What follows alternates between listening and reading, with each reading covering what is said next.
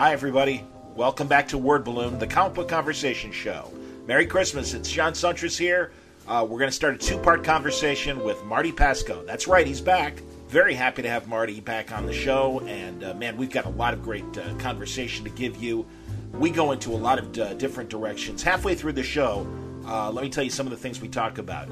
Uh, the 80s Twilight Zone show that Marty was one of the writers on, Alien Nation, adapting Superman Returns for a comic book, the reboots of uh, Star Trek and uh, the Star Trek original crew films, the Fred Freeburg era of Star Trek the original series, CBS westerns like Wild Wild West and Gunsmoke, old time radio, Alfred Hitchcock's screenwriters, the editing styles of Robert Kanigher and Joe Kubert, and the art of Rich Burchett and Walt Simonson. Just a few of the things that we talk about with Marty, and uh, we get his views on modern comic book storytelling, uh, what he's looking for today uh, from artists, and uh, it's just a great conversation. So this is just part one, and it's a long one. It's uh, about two hours, uh, but then we'll give you part two at the end of the Christmas weekend, and then we've got more stuff coming up before the end of the year.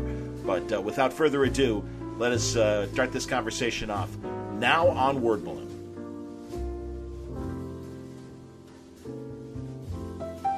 very happy to welcome back after a long uh, hiatus. He's back. It's uh, Martin Pasko, everybody, uh, joining the Word Balloon podcast, a fan favorite, perfect for the holiday season. I, I, feel like Bing Crosby. And hey, look who look who just showed up at the door. It's Marty Pasko. He's going to share some stories with us. Ebenezer Scrooge, more like.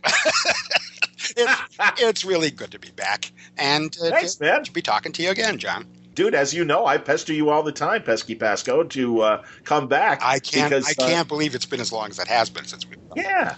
No, it's all right though. No, and we got we got uh, lots to talk about. You've been very busy lately. You you told me as we were preparing to do this talk that uh, you had a, a fun uh, panel that you were part of involving uh, your work on the '80s Twilight Zone oh, show. Yes. Correct? Oh yeah, that was uh, a very well, it's kind of bittersweet actually. Um, you know, some people couldn't couldn't make it uh, for a variety of reasons, um, but it was nice to see the people that, uh, that I did.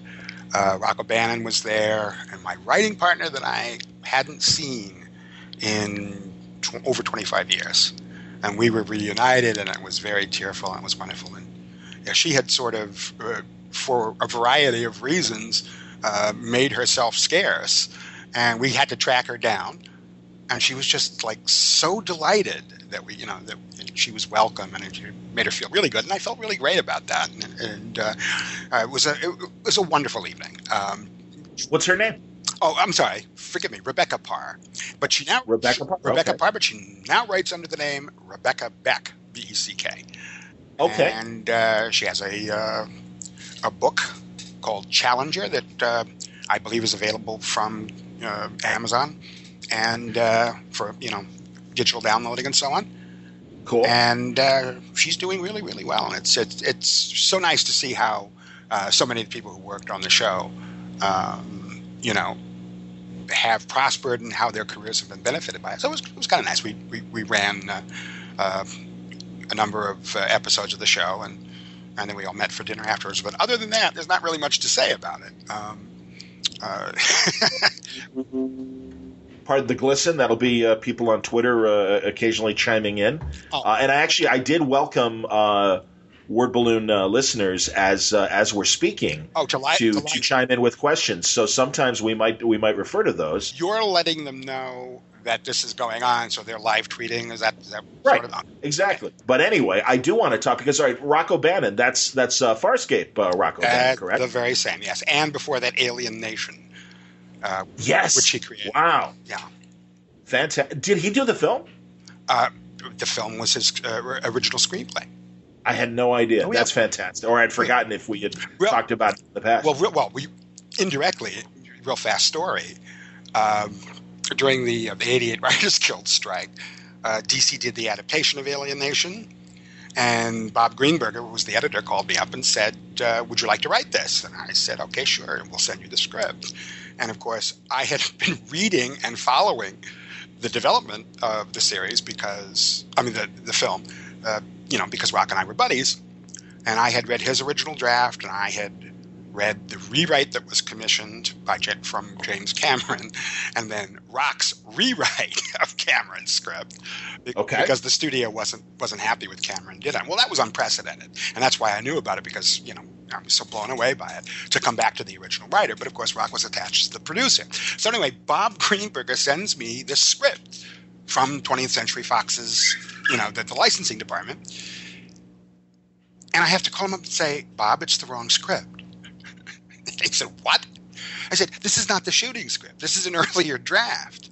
And Bob was like, Well, I'm, I'm really glad you're doing this. I said, Well, don't worry about it. And Rock, God bless him, pulled some strings so that I got a script that Fox didn't want to release to do the adaptation in time for the book to come out to actually match the film.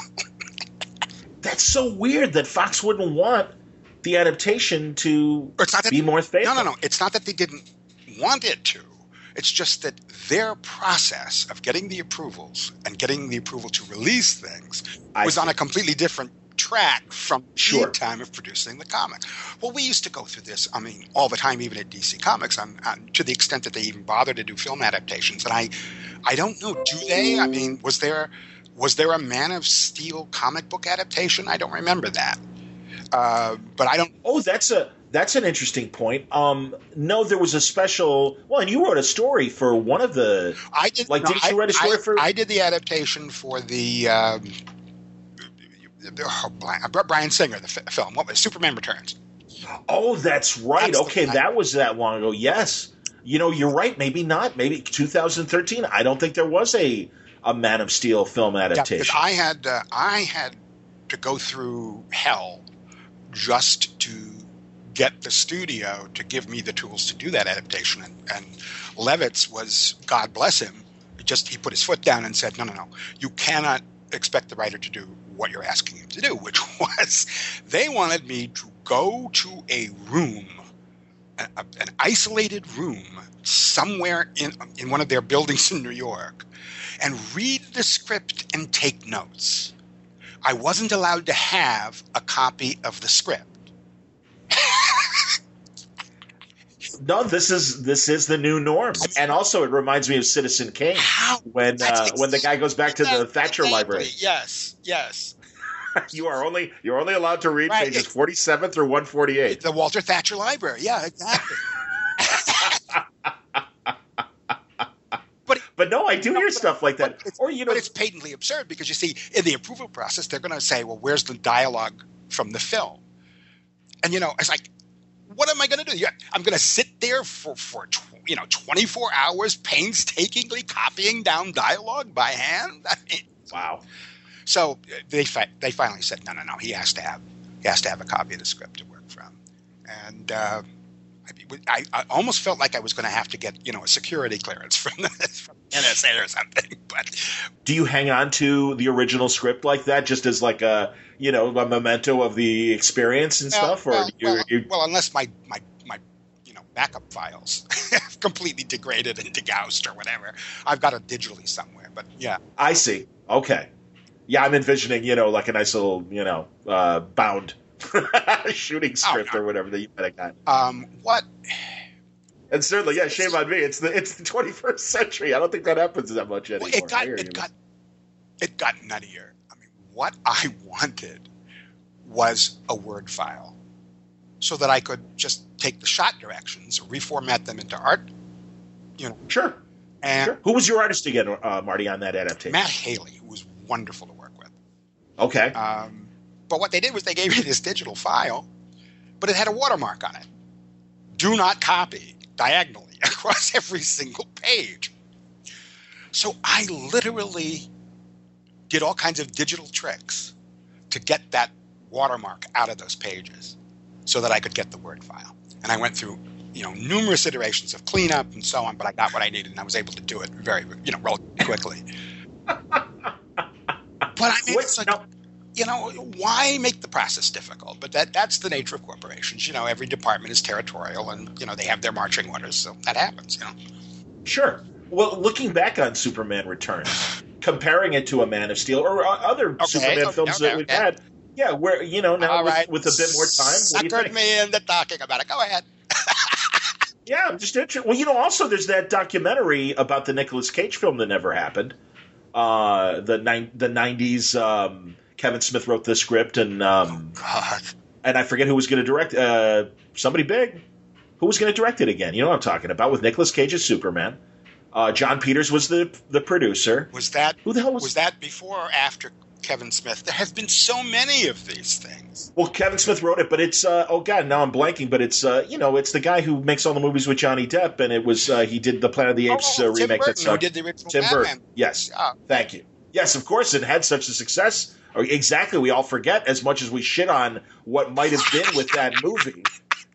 You forget that it's oh yeah. By the way, you might remember that Tim Burton really had a really good Batman movie in 1989. That again, with time, may not be as well remembered. But you know, hey man, you got to You're only as good as your your current era, and to be asked to to to compare yourself, I think to uh, future eras are it's tough. It's tough. But go on. The problem, That's the my problems opinion. I had with that film were basically that you know the studio interference didn't help. We didn't need all that Prince rock music, uh, which was like kind of out of place.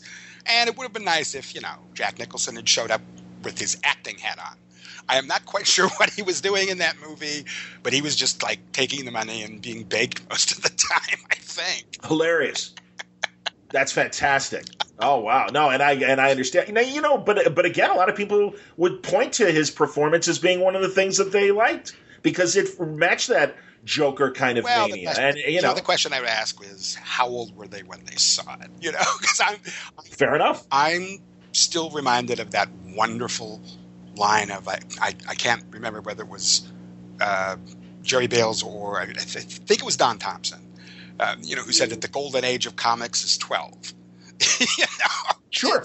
Whenever you're 12 years old, oh, sure. absolutely. Oh, you know, and uh, you know some things just don't age terribly well. But I'm sure we'll probably be saying similar things as our collective tastes change going forward about things like you know Batman Begins or you know whatever.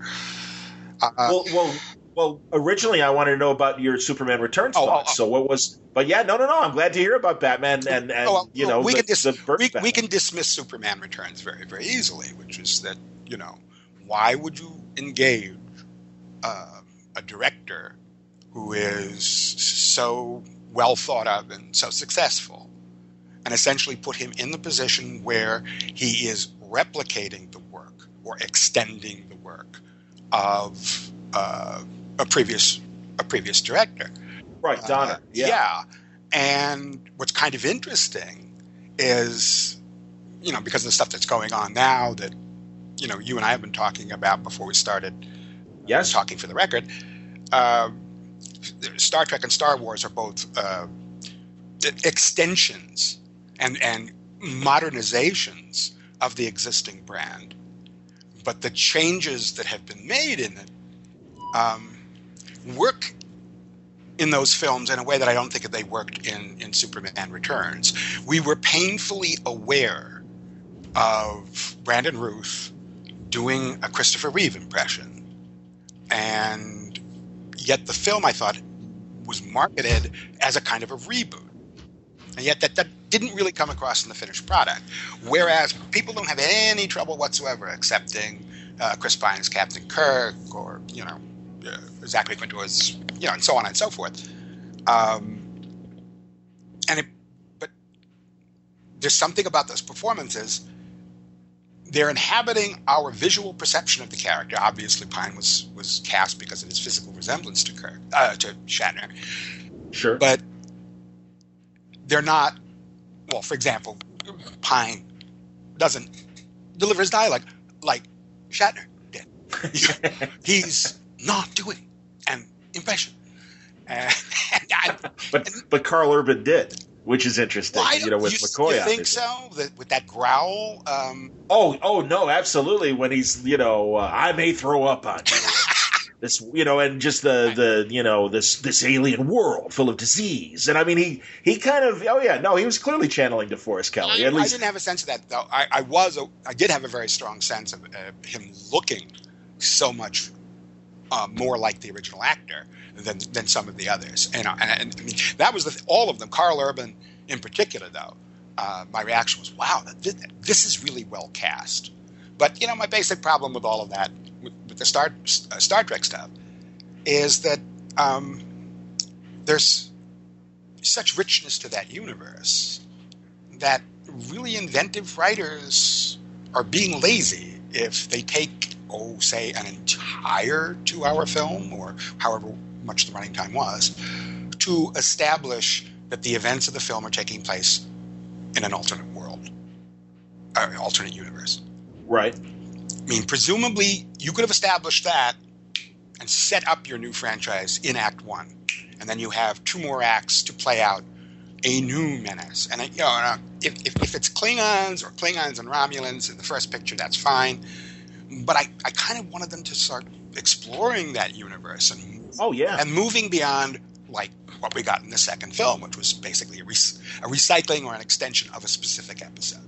Absolute. Well, and also just that thing of like you said, okay, we did all this in the first movie. Let's go. Yes move, get to another place, get to another story. Good Christ, you're still like stuck in first gear, and and we've already had a, a good two and a two hour plus movie like getting to this point. Right. No, I you know I and that's why when it came out, I was pestering Marty for the listener's point of view. Uh, like like I want to know what you think of Star Trek Into Darkness because oh, it just infuriated me, and uh, and then also just what and, and God, I've I've mentioned it so many times on Word Balloon talking to other Star Trek people. Um, the, what what worked in Wrath of Khan was that twenty year feeling of reruns that Shatner and Nimoy were, or I should say, Kirk and Spock were on those twenty years with us, even though we were watching the same adventures over and over right. again. Right. But but it felt like they were two war veterans, and you got that cliche of Shatner and, and rather Kirk. I'm getting too old for this shit, right. and the subtext of Nimoy and and Spock of no, you can still do this. We can still do this. I believe in you. And don't worry, we're going to get through this again because we've done it a million times and we know how to do we know how to fix this shit. Right. Don't worry. And and, and, and I, have, I, have, to say in that film uh, which I howled a lot at by the way. I mean, you know, Cork my old friend. I love I love Montalban. I love Montalban. Revenge is a dish best served cold. it is very cold in space, Cork, my friend. well, you get two guys that love the. Like, you get two guys who love the pregnant pause. Uh, He's very cold. You know, it's yes. From hell's heart I stop at thee. You know, and it's he's got. You know, they they tell me the pecs are real, but I I still think that's plastic. Uh, and he's. I mean, what has he got on his head? It's the wig that Doris Day wore in Ballad of. See, what, what, or, or, a Rod Stewart video. You know, oh, yeah, yeah, oh Jesus God. but there, but but as you say, there are some very nice moments, and the, the, the whole thing with the, you know the, the, glasses, the eyeglasses. That yes, that's from that, isn't it? The second one.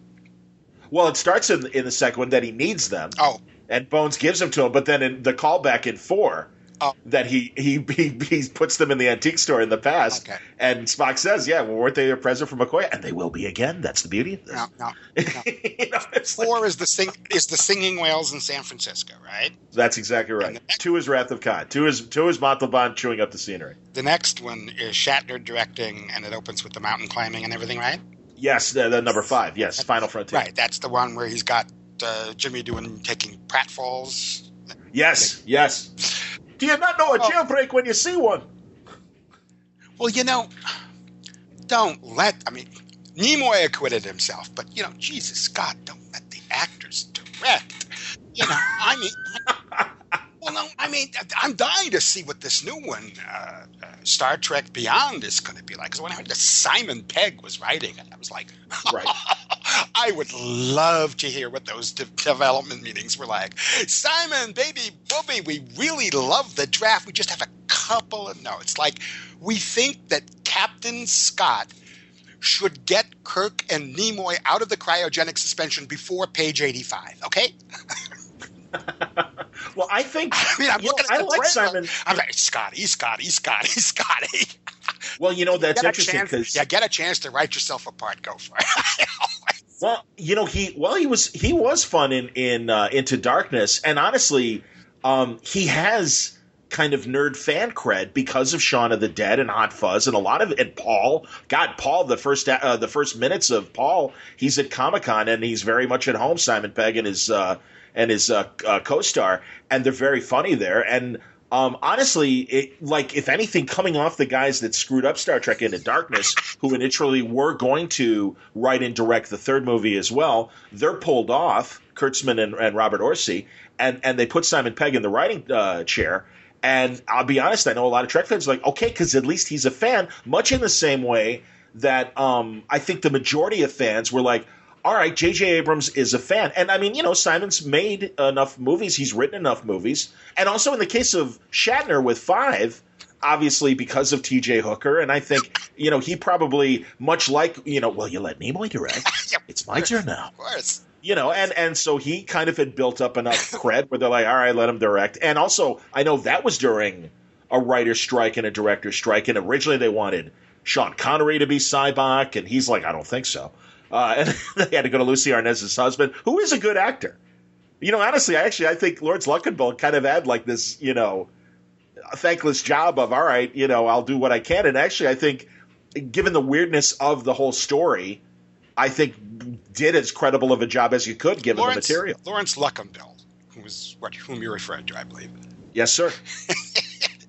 is one of those actors who's kind of like, in my opinion, kind of disappears on screen, but on stage. Yes. Um, a, a, long time ago, he did a thing. It was a one man show where he was playing Lyndon Johnson, and it played here in L.A. And he did it in a full prosthetic makeup by Rick Baker. On the order, wow! On the order of what Bela Lugosi did, I think it was Rick Baker. I could be wrong about that, but anyway, it was a Landau's Landau's uh, Bela Lugosi. Uh, yes, right, exactly. Yeah, and Edward. Thank you for clarifying that. Yeah, no worries, man. And it's it's tough as hell. And, you know, I've, I've done some acting, and I've, I've, I've dealt with prosthetics. It's tough as hell to act through those things, you know, because you have a limited mobility. Sure. But this was, but this was one of those uh, makeups that it, it, it, wasn't a full face. It was it was prosthetics glued on and so on, it, mm-hmm. piece by piece, so that it would move, and it was porous, so it would move with the face. Sure. My God, what a riveting evening that was. He was a, he was a terrific actor. So anyway, like we're but we no, but this is good. This is what we do. This this, but I digress. Exactly, that's the subtitle of the episode. But, this is what we do. Okay, but what what I, I saw in the trailer for, for Star Trek Beyond is whatever it is that they're trying to sell because it's well no no no i mean we you, you can't get a sense of what the story is or what the premise is right they're not ready to reveal that yet but what i think right. they have done with the footage that they have is indicate that you're going to see perhaps some new antagonists unless any of the, the creatures or the, the alien beings that we see in the trailer are their version of Andorians. But, but whatever, at least they're dipping into a different part of the well, if you know what I'm True. saying. True. Um, so that's kind of encouraging. Um, do you know anything about the storyline? I no, no. I, I uh, what what turned me off. The director is Justin Lin, and he's the guy who kind of uh, helped kick uh, Fast and Furious back into popularity. Uh, and I guess that's why he was chosen. To be honest, Simon Pegg was on the red carpet for the UK premiere of Star Wars, and a, and a reporter said, "What do you think of that first teaser trailer for Star Trek?" And he clearly, I mean, you know, your facial, dis, you know, impre- you know, expressions will, you know, betray you what you really think. Right, and right, it was clear. He's just like, ah, well, I guess you know they're trying to appeal to a more mass audience. He goes, what he goes, all I can say is there is a lot more Star Trek in the film than what the teaser revealed. And so uh, him even saying that made me feel a little better. That's that's a very interesting phrase. More Star Trek. Because what that does is that raises the question of is there only one Star Trek? Is there only one version of Star Trek? Um, let's play a little game here, all right? Sure.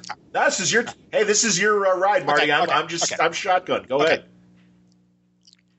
put aside any self censorship. Let's play a little game here, like um, when it, when a shrink does word association, you just say the first sure. thing that pops into your head. I'm going okay. to throw a name out at you, and if you recognize the name, give me your first associations with it. Okay? Shoot. Fred Freiberger. He was a Star Trek uh, producer, uh, came in and really like improved the show and its. Uh, well, I yeah, and I would say in his its second season wasn't he the second season, or was it the th- or was he the third season guy that gave us the crappy Star Trek? That's Like it. the cloud- That's it. Oh, it's third season. So Cloudminders and Right, right, right. Now, Go now on. there are Spock's brain. yes. Well, we, we'll get there. There- now there are people, hardcore Star Trek fans. You, when you mention that name, you know, their heads start to spin like Linda Blair in the Exorcist. You know, he's the Antichrist. He ruined it. He killed it. It's all his. You know. And I bought into that for a long time.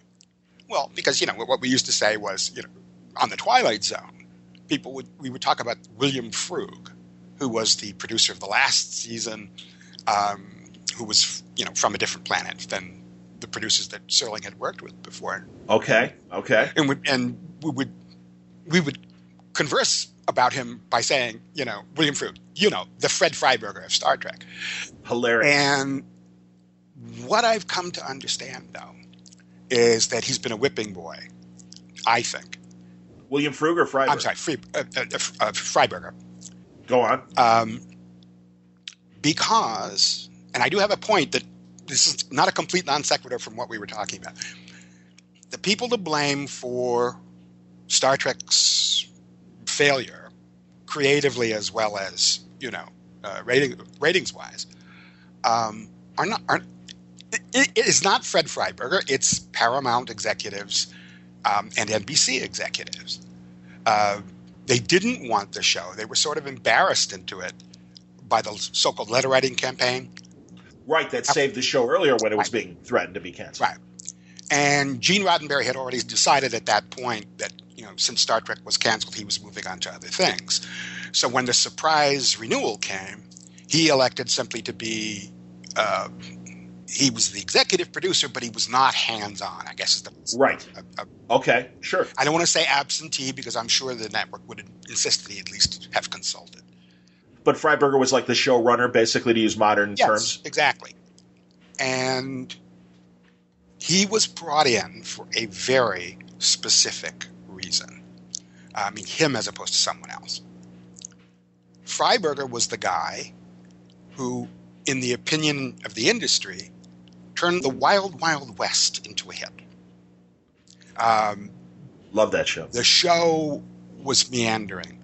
Uh, the, the- the- Forgive the glistens. Go on. the second the second episode aired was actually the ninth episode shot. And before they brought in Freiberger, they had at least one other producer. Uh, uh, according to Robert Conrad himself um, on the DVDs, uh, they went through several.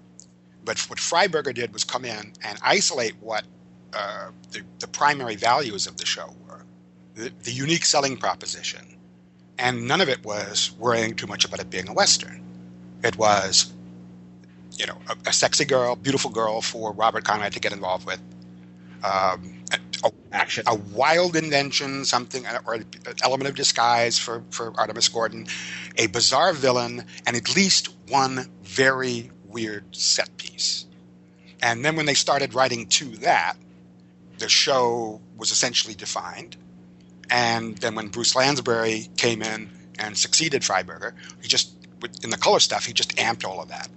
Um, and that show, most people don't know this, that probably would have gone on as long as six seasons. It was it was set to be renewed for the fifth season, and CBS, like all the networks, were under pressure from the I, I believe it would have would have been the uh, early was Nixon, the early That's right. early Nixon Yep. administration, That's right. Go on. or the end of the Johnson administration, to reduce violence on television. It was 1970, so it was the Nixon Oh, it was- administration. it Unless it started with was Johnson, it did- took two years. I yeah, sixty five. Yeah, yeah, that, that sounds right. In any Yeah. in any event, Because it was, as you say, it was a huge hit and was still very, very popular. yeah. So essentially, it became a sacrificial lamb.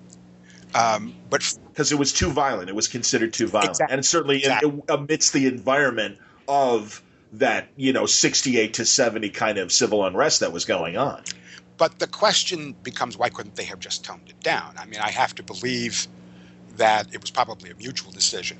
Or, well, mutual. I mean, th- there was no buyer supplier in that situation. It was CBS owned the show. Right. And right. They they called the shots because Michael Garrison, the guy who produced it, and his production company was the co-partner, um, had died mysteriously a year, or, or, not mysteriously, but in a freak accident uh, a, a, year after the show started. So, you know, in, in, in any event, I'm just I'm blathering here because I've been studying the show because I've, I've gotten into steampunk. Um, That's great. Uh, I'm playing with something. I may never use it, but I mean, I'm, I'm fascinated by it. Well, no, hey man, that's fantastic. Go on. Well, I always loved, I always loved Jules Verne when I was a kid. It wasn't called sure. steampunk then, but that that whole idea of taking uh, the technology of the late uh, 19th century and extrapolating anachronistic inventions out of it just plausibly enough, which I think is the the essence of what steampunk is. Uh, Absolutely, is fascinating. Uh, yes, not didn't didn't get too excited over what I refer to as the League of Very Ordinary Genre Tropes, but well, but but what they were able to really what they were able to really do, Vern. I mean, like submarines were happening in the 19th century, and that's what's great was all right. Well, we can already do it underwater. All right. Well, you know, the next frontier is the sky. Well, thank you. And thank, and, thank and, and it, that's exciting, and you're right. I mean, that is the thrill of really getting into the Verne and and that era's kind of science fiction. Go on, you, please. Thank you for.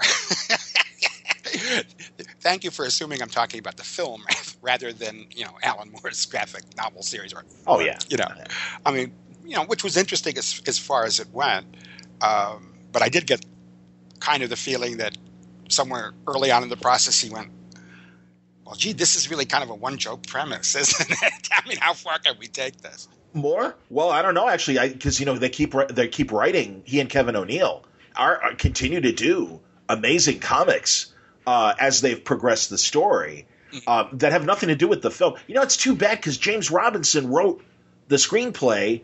And I'm sure was much you like you just said about uh, Star Trek being bullied by network notes and, and, and production notes from the, the company. I have a feeling that's what happened with Fox and League of Extraordinary Gentlemen, the film, and also that director. I mean, God, the director drove Connery so nuts he retired from live action uh, film. That was his last movie. He's like, I'm, I'm not going to put up with this well, shit. I think I, you know, I think he had health issues too. But uh, oh, really? Okay. Well, um, well, he announced at one point his retirement uh, due to um, a, a, some kind of either a kidney or a liver ailment. Oh, I didn't realize. And, and everybody in town thought, oh, well, that means he's saying he's Damn going to be leaving. Yeah. Yeah. And uh, he's still with us. last, Yeah, I, no, yeah. last I saw, you know. Oh, yeah. So I'm, you know, but uh, so I think there may be, you know, some truth to what you were saying. He did, he did take a producer credit on the film, so you know. But Didn't it, isn't it interesting though with Wild Wild West that like that was that was sacrificed like you said, but yet Mannix was able to continue. Mission Impossible was able to continue. These shows that had action, you know, that were kind of straight up fist fight kind of shows and stuff. Maybe not to the degree that Wild Wild West was, because in contrast. Gunsmoke obviously had to tone down its cowboy kind of western tones. It really became more of a straight up drama. And and you know, I don't know, man. I I I I guess growing up in the house of three channels, we still watch Gunsmoke. I find it hard to watch those '70s Gunsmokes. I mean, there really is a different vibe than what we got in the black and whites. And I'm thrilled that Encore and some of these other like vintage TV uh, shows like Me TV are showing those hour long uh, James Arness, uh, Dennis Weaver uh, Gunsmoke episodes. well, I, I don't mind admitting I always found Gunsmoke hard to watch. yeah, oh, I love the radio show, man. I got to be honest, I love the radio I, show. wasn't talking about the TV show. I mean, I wasn't talking about the radio show. I was talking about the T, the T. Well, I get you. I get you, and I, I understand. No, I mean all, all of that stuff that was being done on CBS in the '50s on radio was so much more sophisticated than what was being con- done contemporaneously on television. Yes, Excuse me, simply because they thought "Man, nobody's nobody's listening. nobody's watching. Exactly, nobody's listening. Right, yes, Right. So you had, I mean, for me, the 50s are really the golden age of radio, uh, not the 40s or the 30s, um, because of the, the level of experimentation. yes. Um, and the Gunsmoke show, I mean, aside from, you know, great performances from guys like William Conrad, you had people like Norm Macdonnell, uh, who was one of the um, genius, I think, uh, producers at CBS Radio. Yep. He was he was the guy who revived Suspense in '57 as a show with with stars, even though it was a sustainer, purely on the strength of his reputation.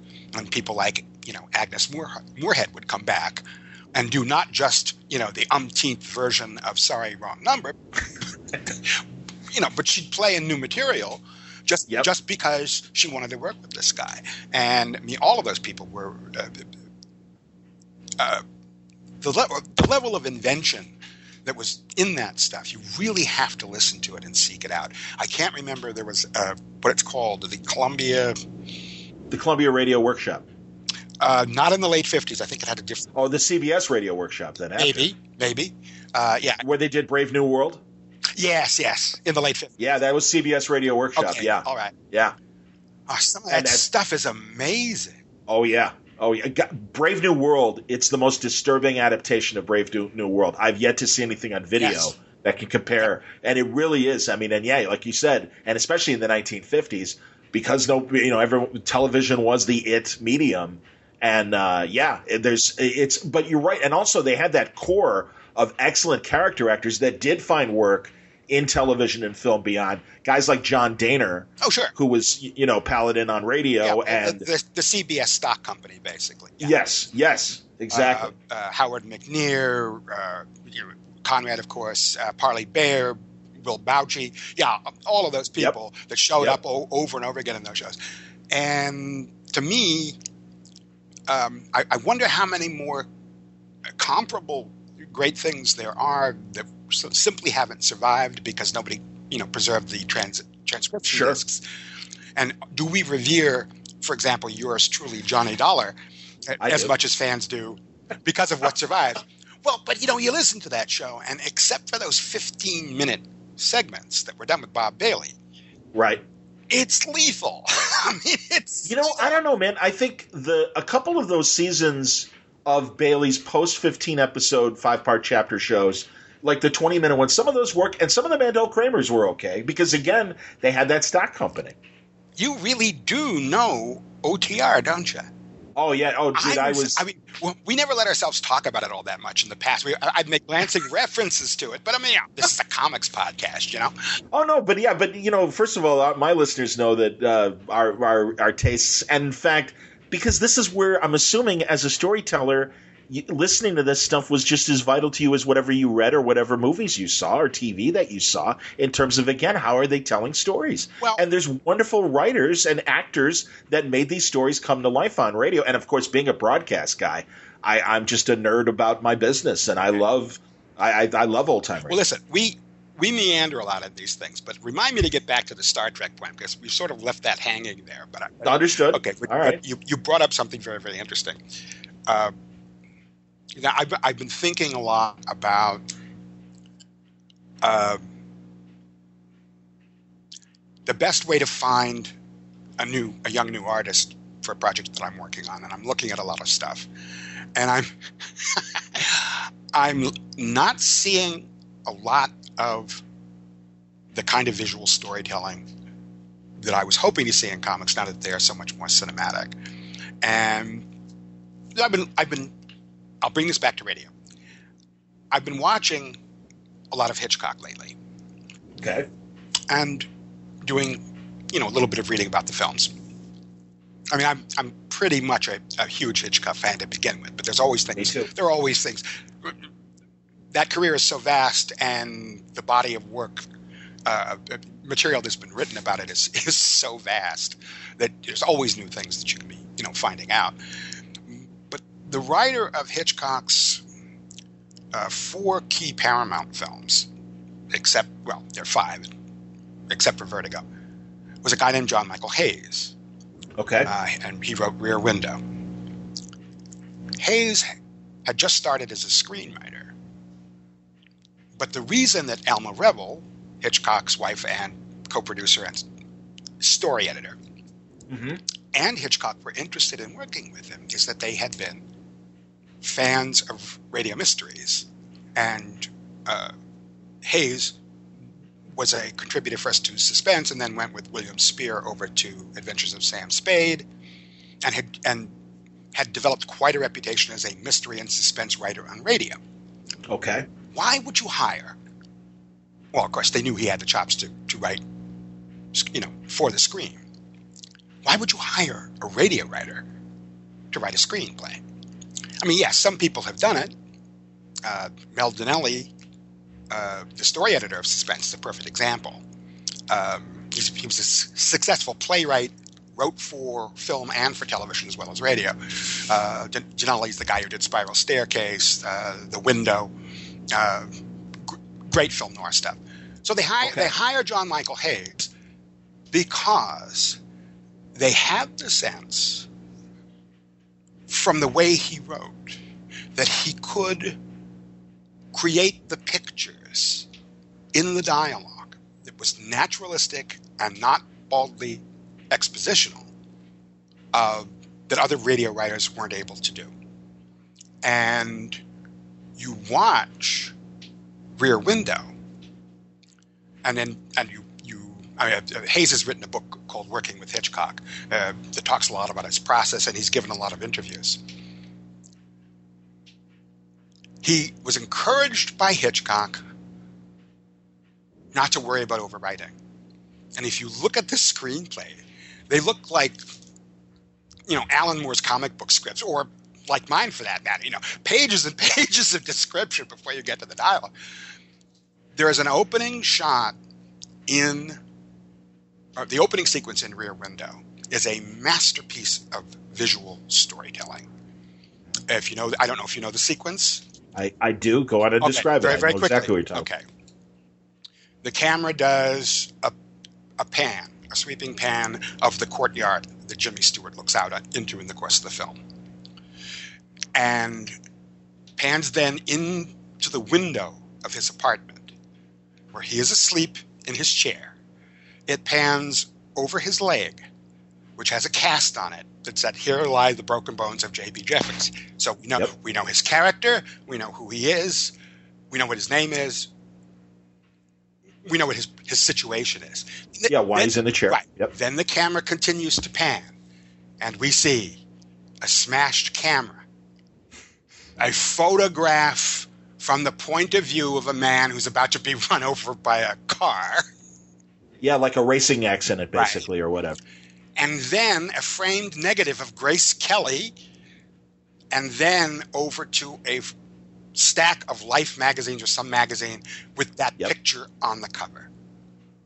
In that less than, I think, uh, a minute and a half, if, if that long. It, it, it's probably less than 60 seconds.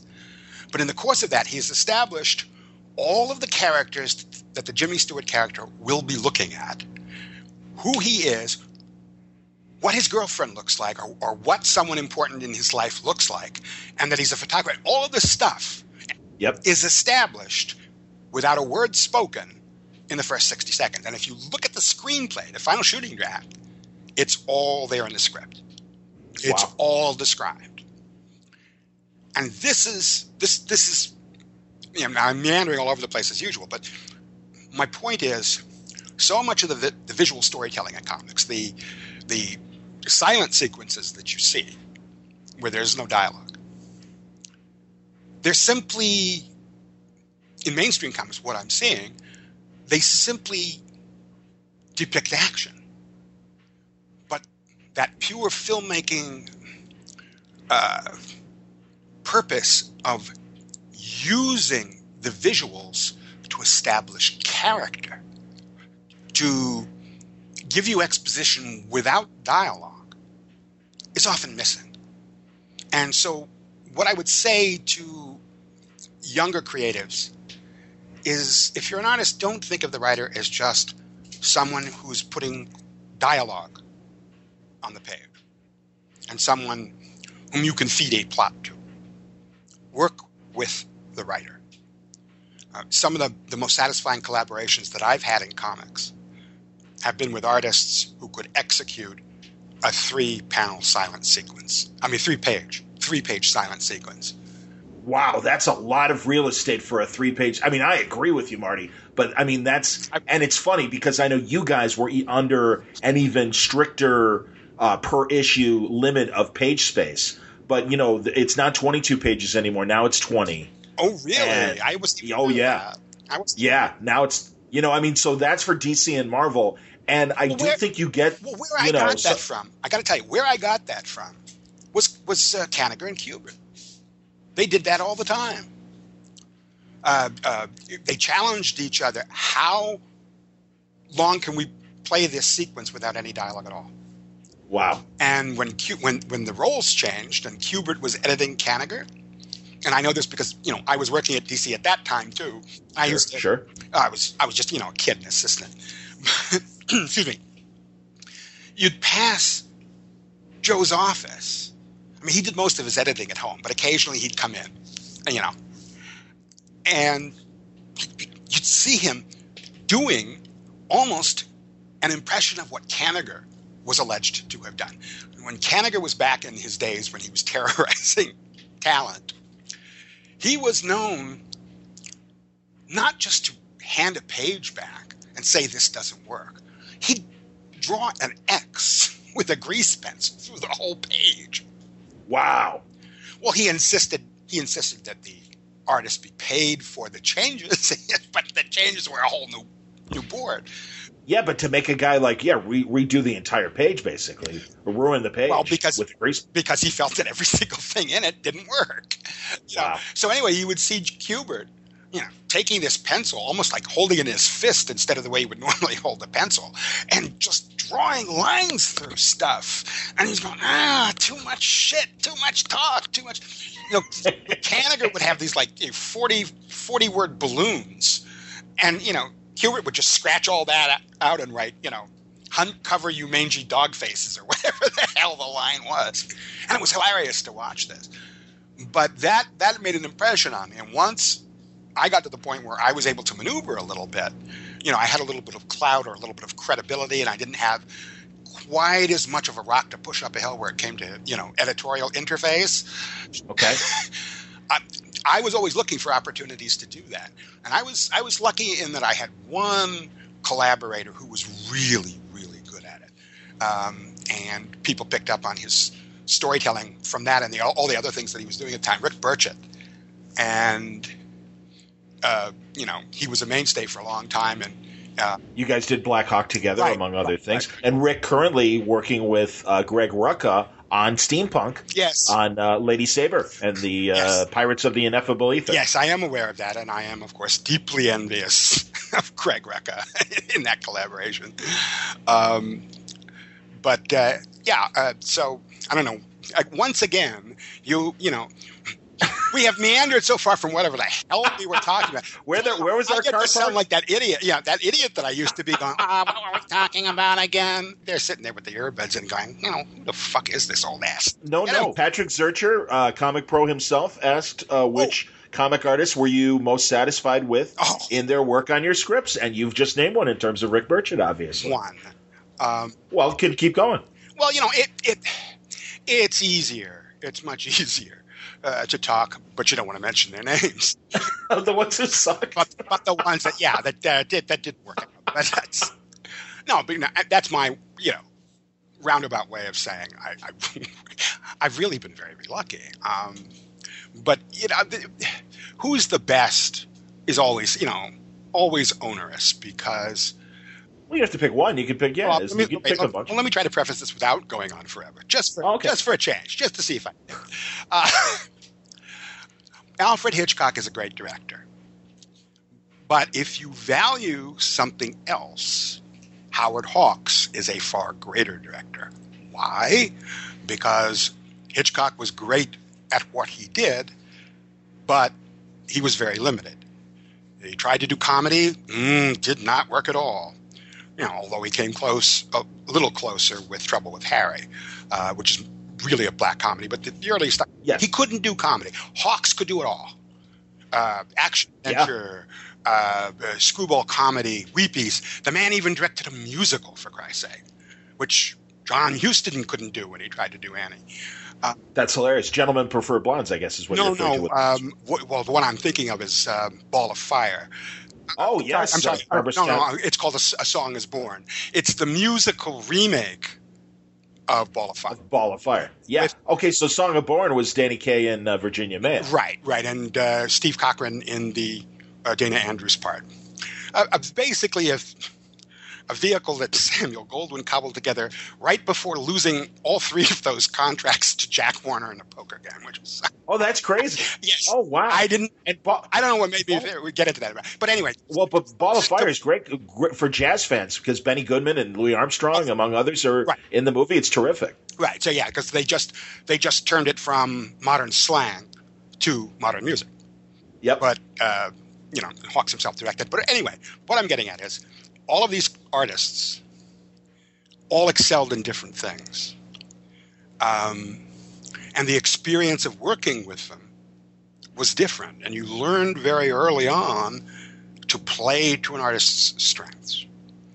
Um, Curt Swan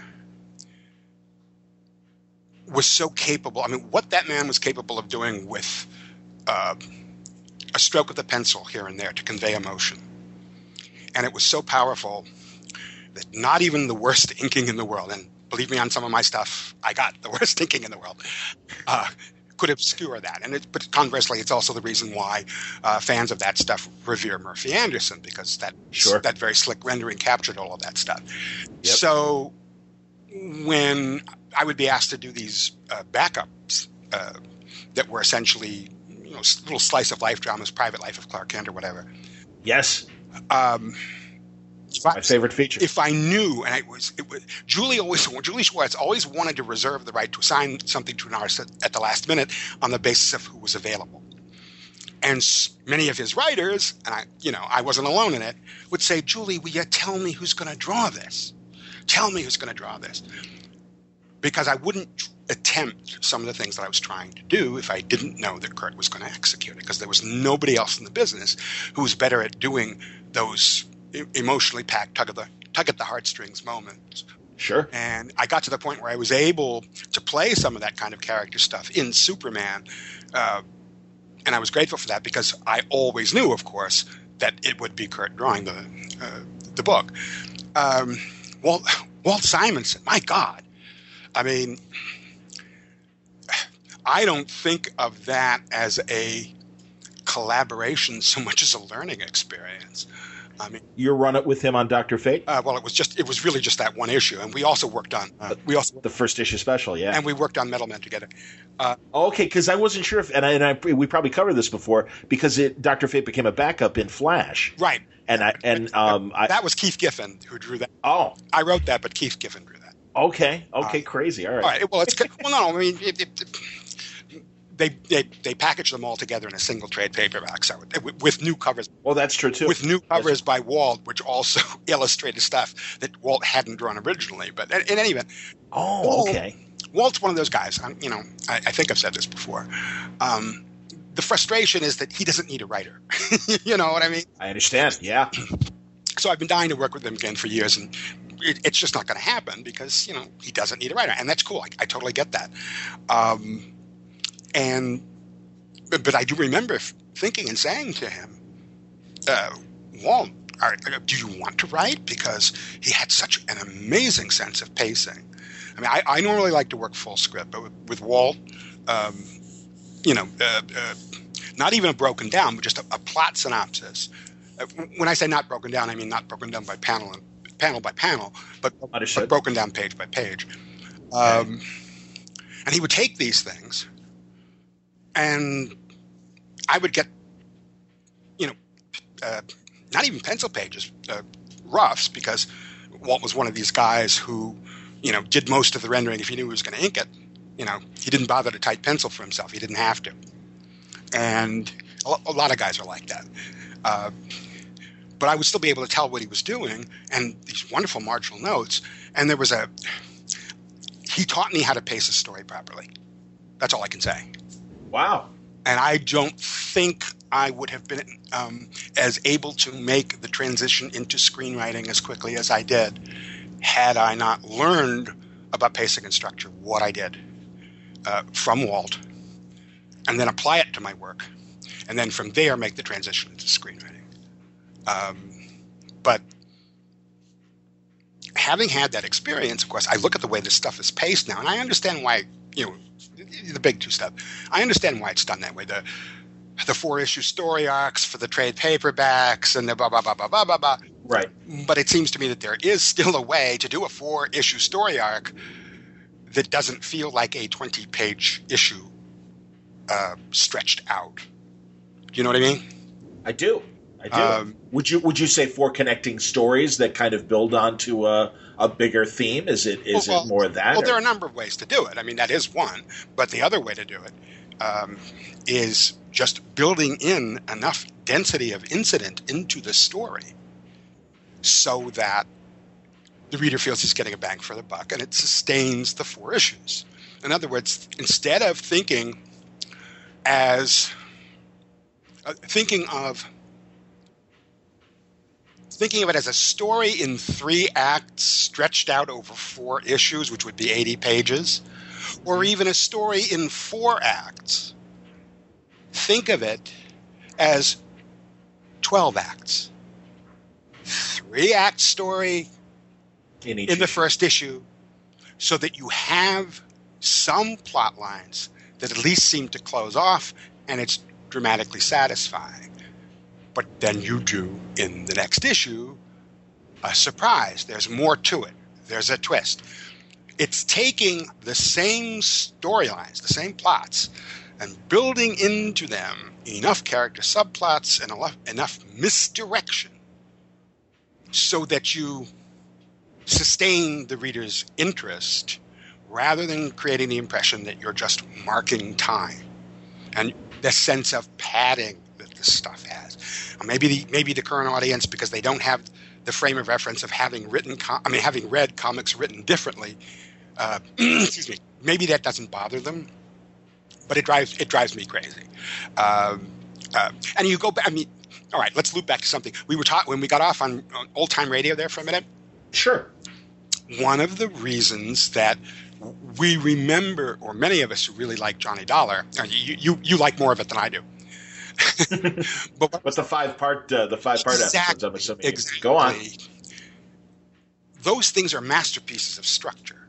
I agree. Because what they managed to do in 15 minutes is not only do they advance the story, usually with at least one uh, fake up, fake out setup, a misdirection setup for payoff in the next episode, but also a new reveal.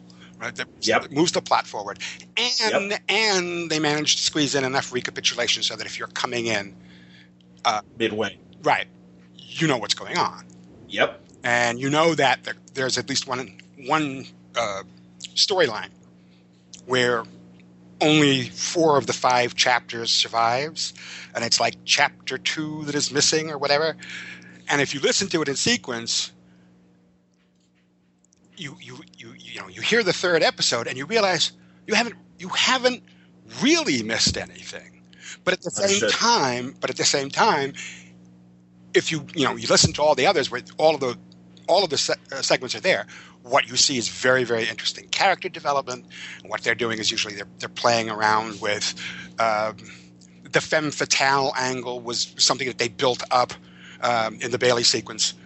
Um, so you you had him um, usually with an interior conflict ab- about you know could he trust this woman? Could he let himself fall for her?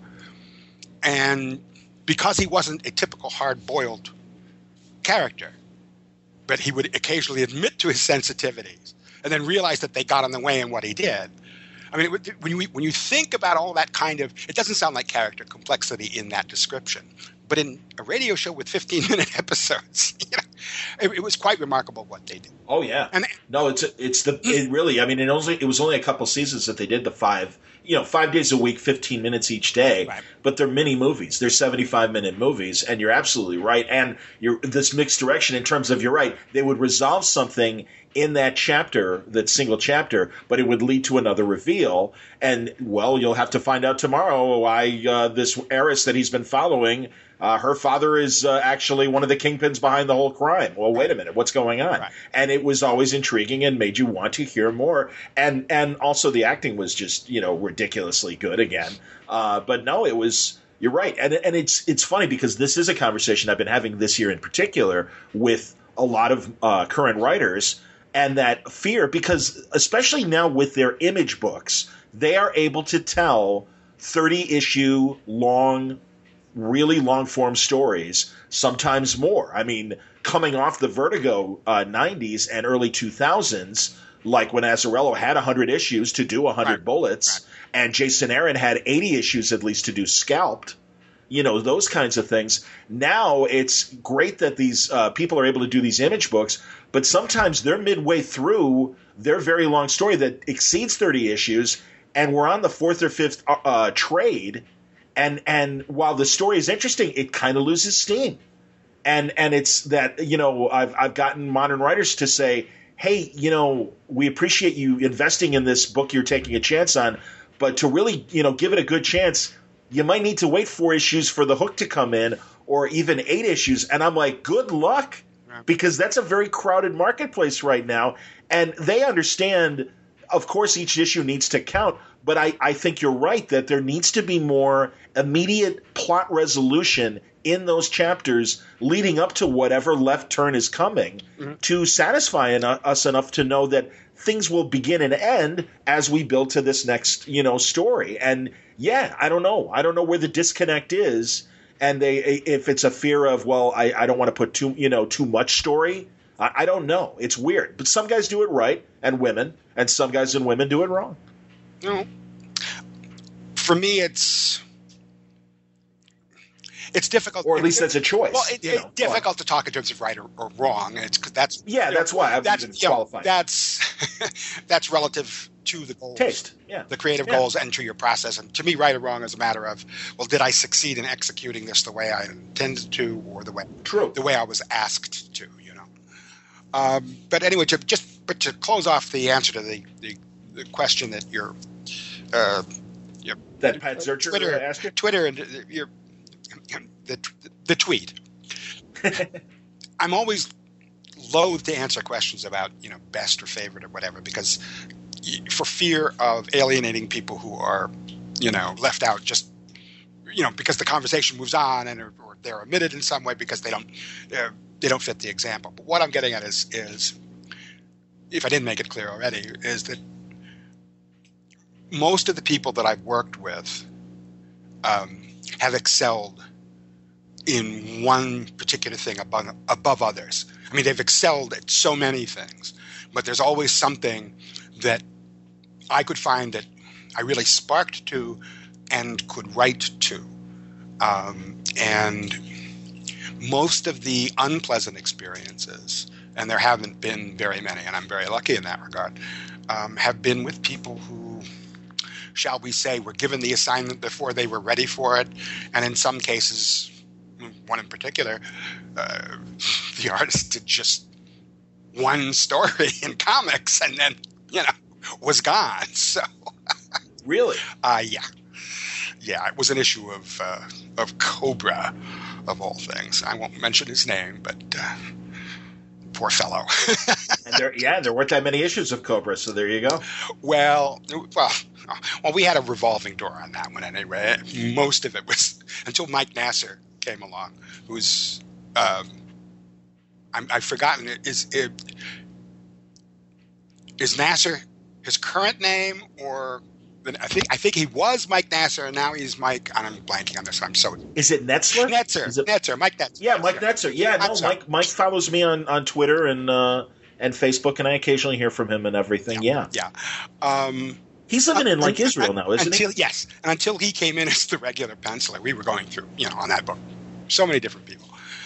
but uh, this one guy I'll never forget.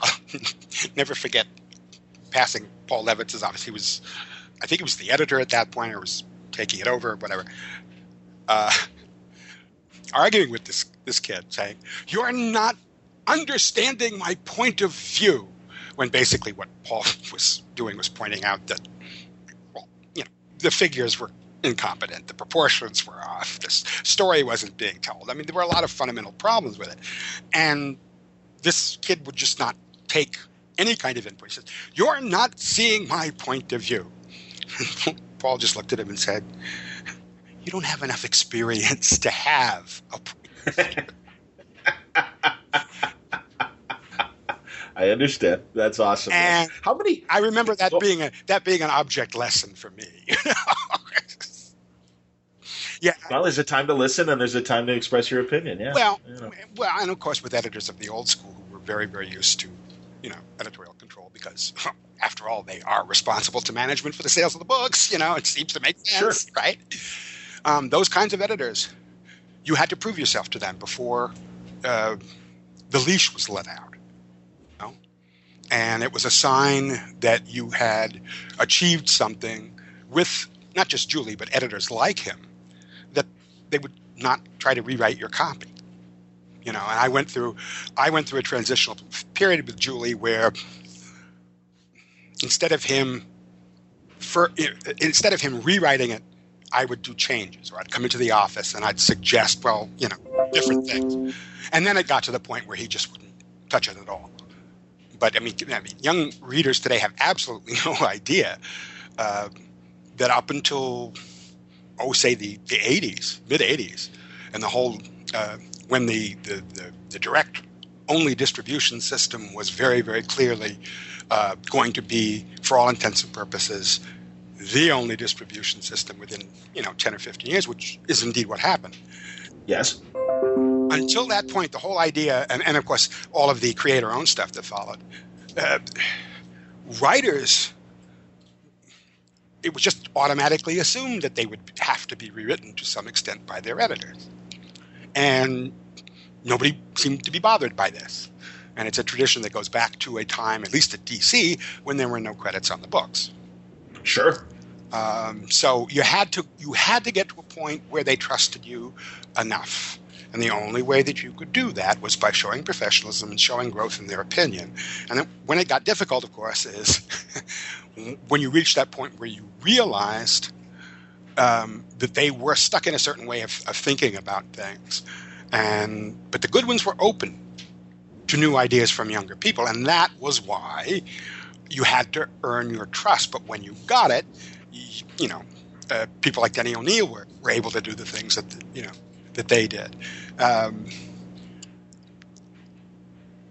Who were the more uh, open to new ideas editors? well, certainly um, people like Joe Orlando, um, Denny O'Neil himself as an editor, Seems like it, yeah. Archie Archie. Archie There you go. Len Wein, Yeah. certainly. Okay. But they were the people who had themselves gone through that process. And the, the kind of, I, I guess the best example of what I'm talking about would actually be Dick Giordano, who was contemporaneous. You know, I'm talking about a period at DC before, before I got there, uh, Sure. where this transition started.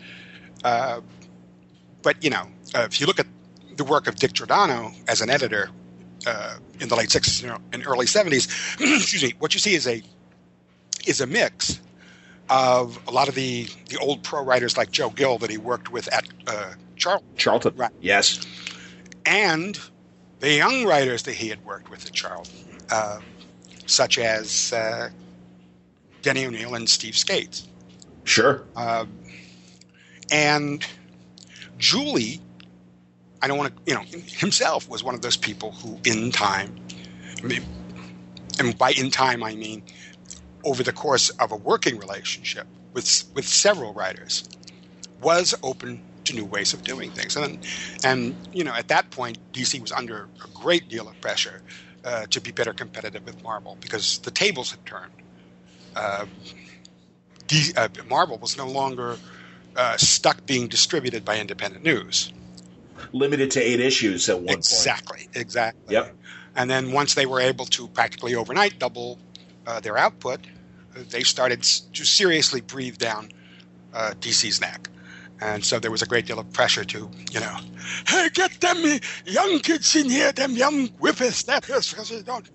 no, I mean, I'm, none of them talk like that, but you know, of course. But I actually walked down the hall once, and I remember, you know, and this is why I sometimes wonder why, you know, people of my what people of my generation must sound like to the, you know, the young kids coming up. but I would walk, you know, I would walk down the hall, and Murray Boltinoff would stick his head out and go, "Hey, Pasko, what do the kids say now for hep?"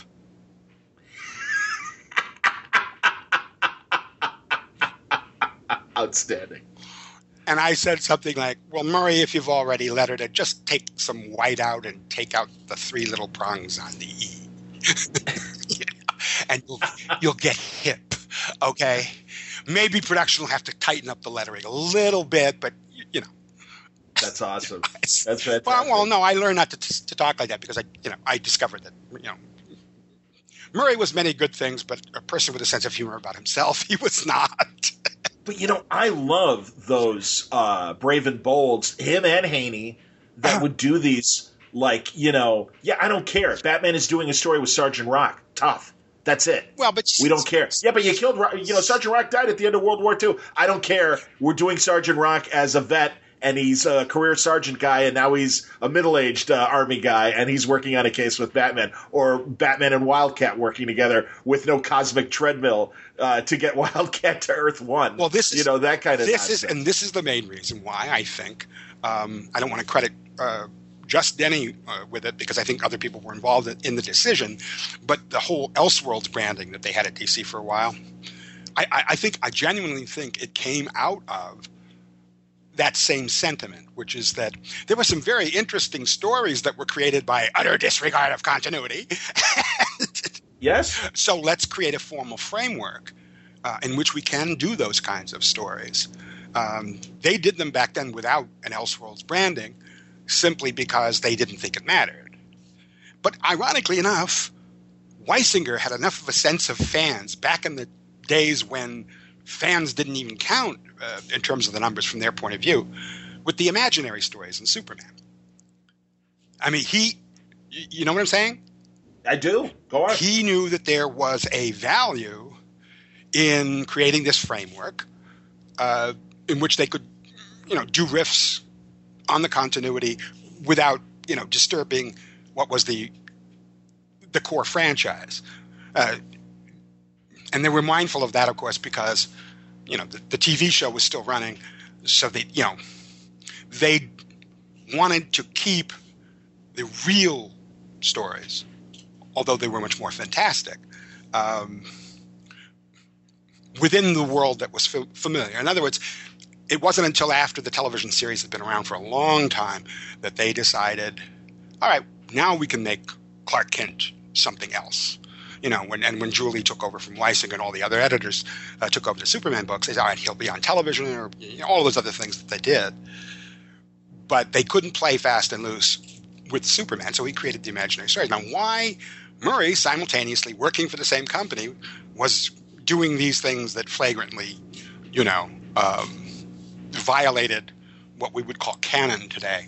Um, I don't know, but nobody cared. Um, but I have to say that even the ones that didn't violate continuity were a little wonky and tone deaf. I mean, the answer to how, how what would a Batman Plastic Man story be? The answer to that is nothing. There shouldn't be a Batman Plastic Man story. Um, because you can't. How can you make that that tone shift work?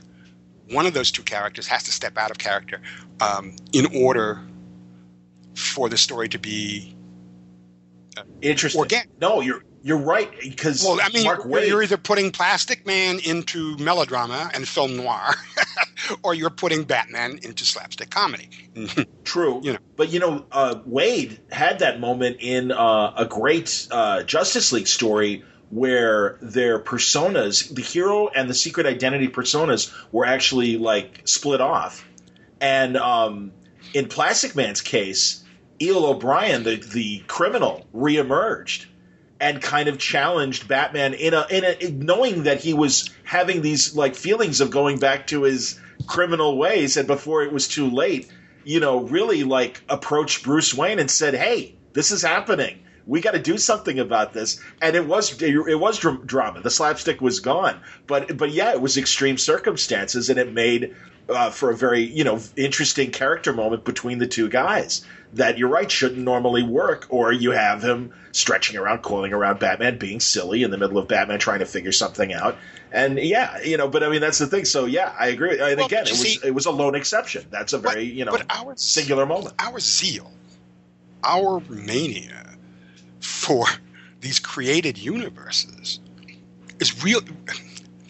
Actually, in a lot of ways, it seems to me, limits possibilities. We're seeing characters that can't really be modernized simply because to be true to their core values from a branding perspective, they can't be shoehorned into this created universe.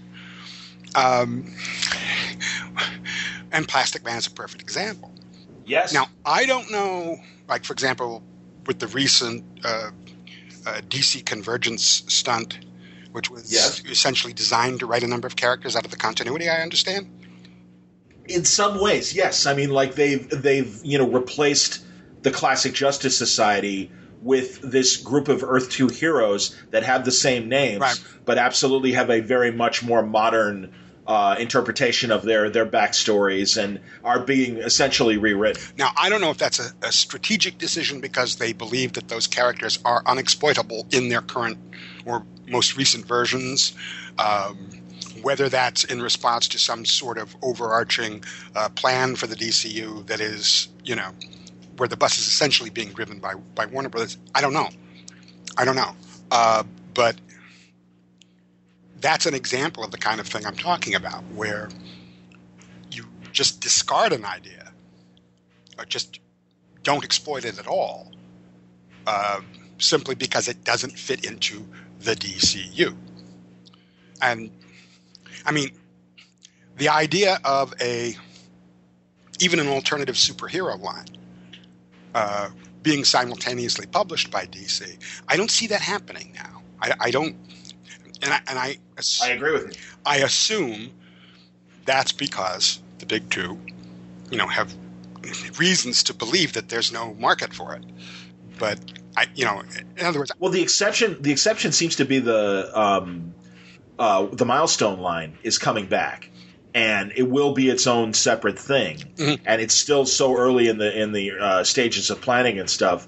You know, no one's even talking yet about how to approach the classic characters, and in fact, they will they have the opportunity I'm not sure how much Warner will be involved or not to uh, come up with new uh, milestone ideas as well. But yeah, that seems to be the lone exception. You're another uh, well, character well, example like that. Milestone is, is, is isn't it being revived completely independently from Warner Brothers DC?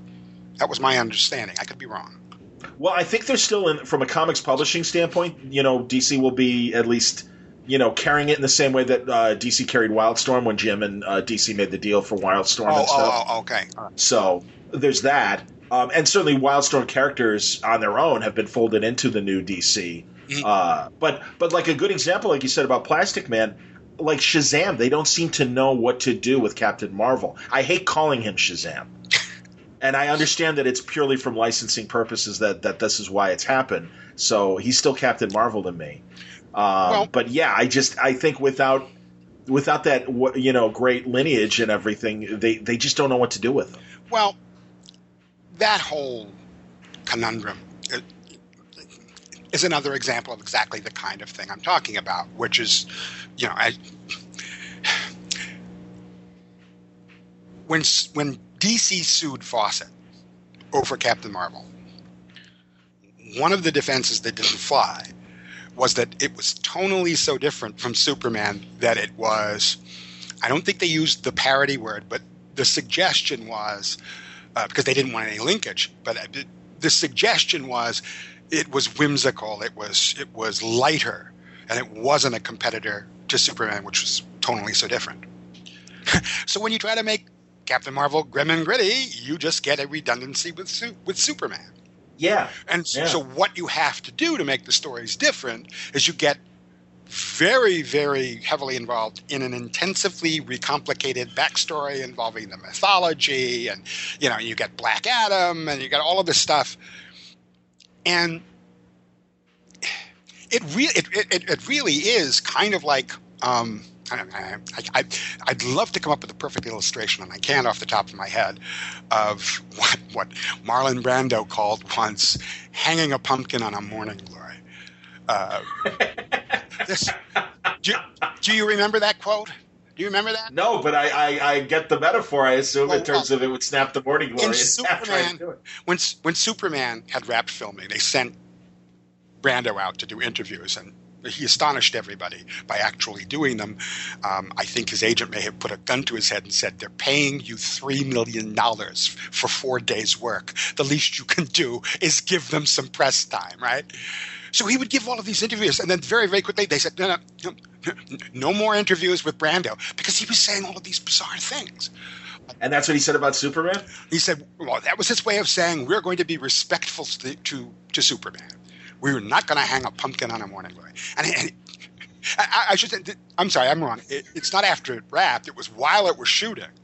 Okay. He was talking about that. that yeah, that's what it was. because the other one was, he said, uh, "How are you going to play Jor El?" And he said, "Well, I've, I, I want to play it as a suitcase, or, or, or, maybe a green bagel." I mean, I'm, I'm, I'm, I'm not. never mind. That was a horrible attempt.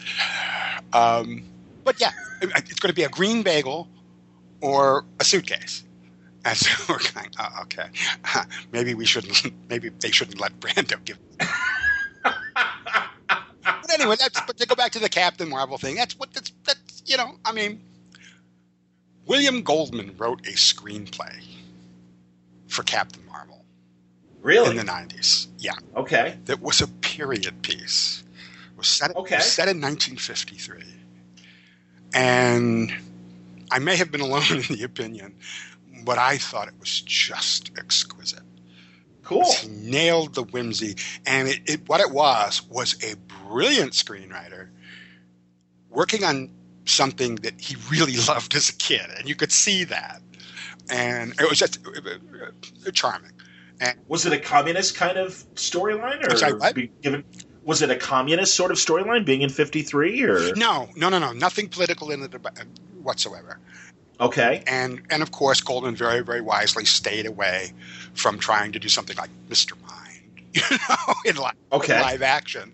Well, I'm sure that's you know might have been something somebody somebody might have suggested. You know, Let, was it a Savannah? Was it a Savannah? Let's do it with CGI. I never heard of a conversation.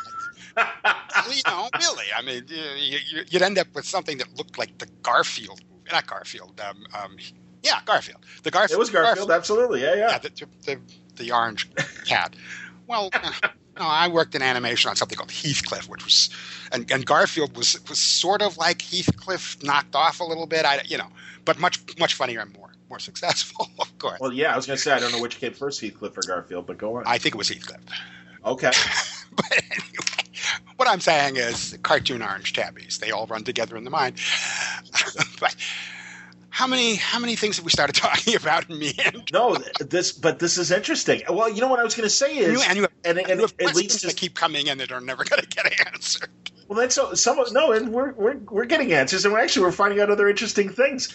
Um, one thing I don't understand, and I'm curious if you've if you have been watching any of the current uh, DC television um, because the Flash, I think, solved the Justice Society problem that DC Comics can't seem to do because their depiction of Earth Two is great, and it is this idealized, like in in, a, in the same way that that Geoff Johns had done in um, Infinite Crisis, if I remember my correct uh, crisis crisis stories right, but that you know that it, it that Earth Two was this kind of cleaner Art Deco uh, society that survive without the grit that we got in, in our world and in Earth One. Well, and you know, New York was still that beautiful Chrysler building, kind of exciting design of the 30s, and didn't have the Times Square kind of grim yeah. grit that we got by the 70s. I, so. I, know what you're responding to.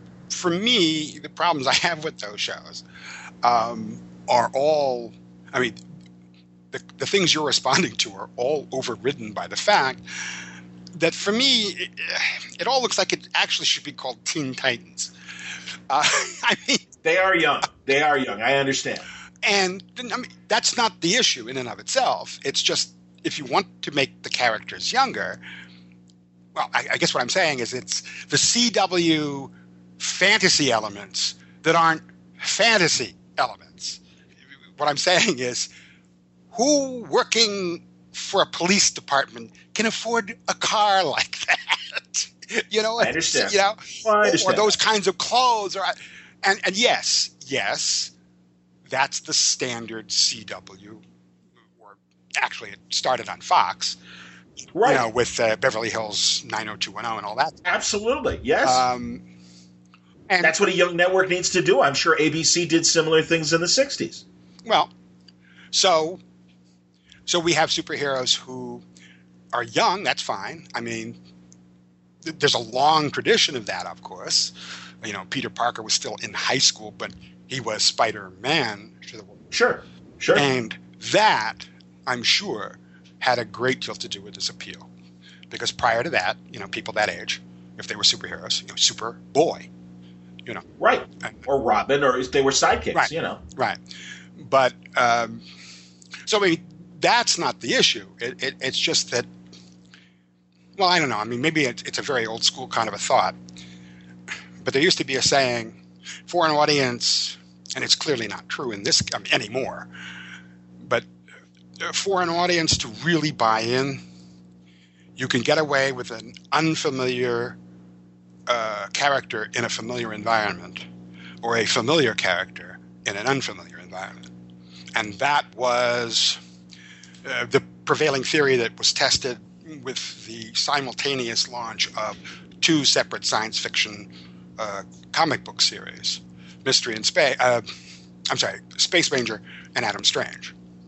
Okay. Um, Space Ranger was perceived as uh, a familiar character in an unfamiliar environment, but more in terms of tropes of, of, of, the character. And Adam Strange was, well, no, I'm sorry, I'm getting that wrong because at, hmm, I'm trying to remember the story that I was told by Julie Schwartz. Uh, there must have been maybe there was another series. I'm confusing it with with because yeah, I know Adam Strange's backstory and everything. Adam and that, Strange you know, was the familiar person in the unfamiliar environment.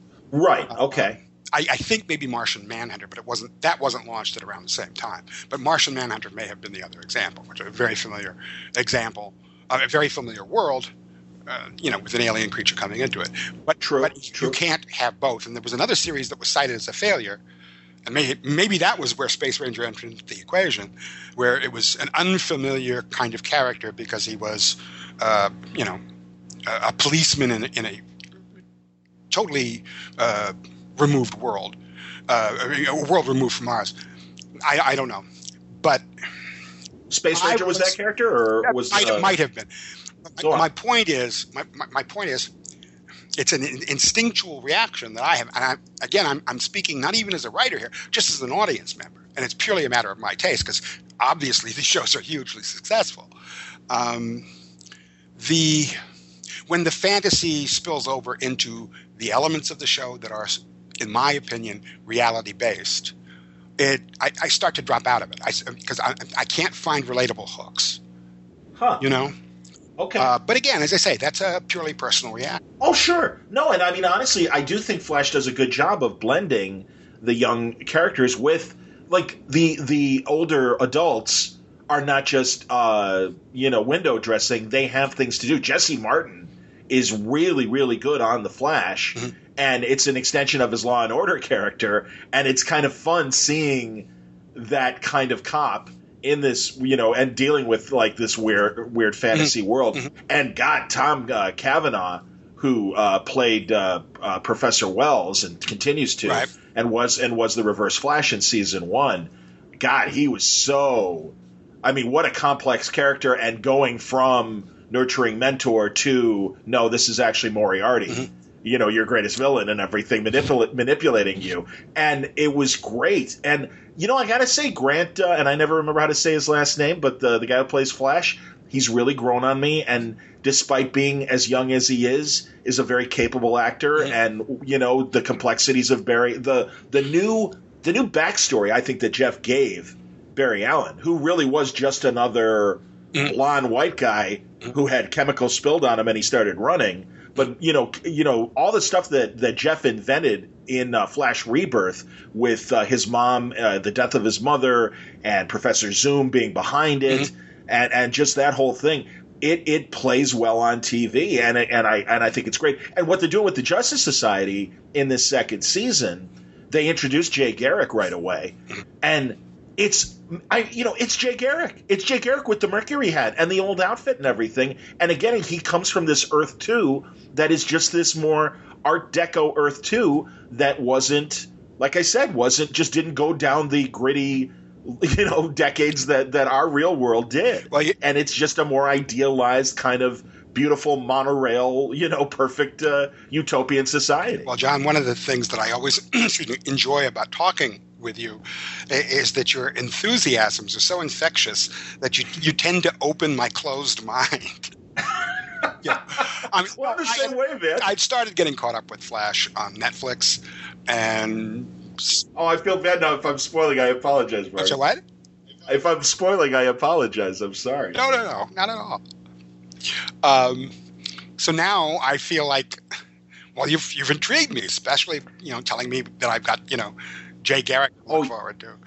Oh yeah, you know honestly, the first half of the first season of Flash I thought was really tough to get through. Mm. And a friend of mine, they had their mid-season finale, and that's where I gave up on it. I understand, and that's why a friend of mine is like, "No, man, you got to watch a couple of the episodes leading up to the mid-season finale because it's gotten better." And I'm like, "Okay," and I went, I'm like, "Holy shit, they're right."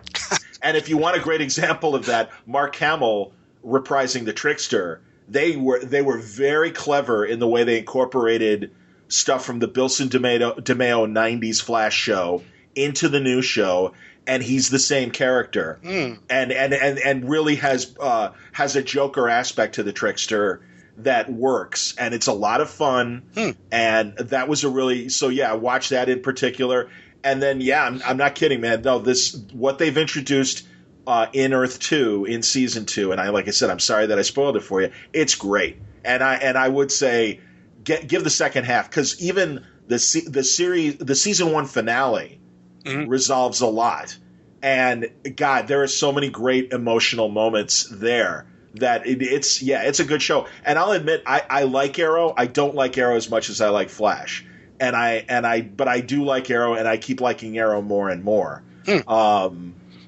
because Arrow, you know, it's funny how it followed that uh, original, I guess, idea back in the 40s of creating Green Arrow in terms of it being Batman with arrows. And they get to do a lot with Arrow that they likely would do with a Batman TV series. And it works, and it is different. And also, well, um, of, of, course, you know, they're not doing anything with the quiver as utility belt. Yeah. You know, we're not. No, we're not looking at boxing a, glove arrow.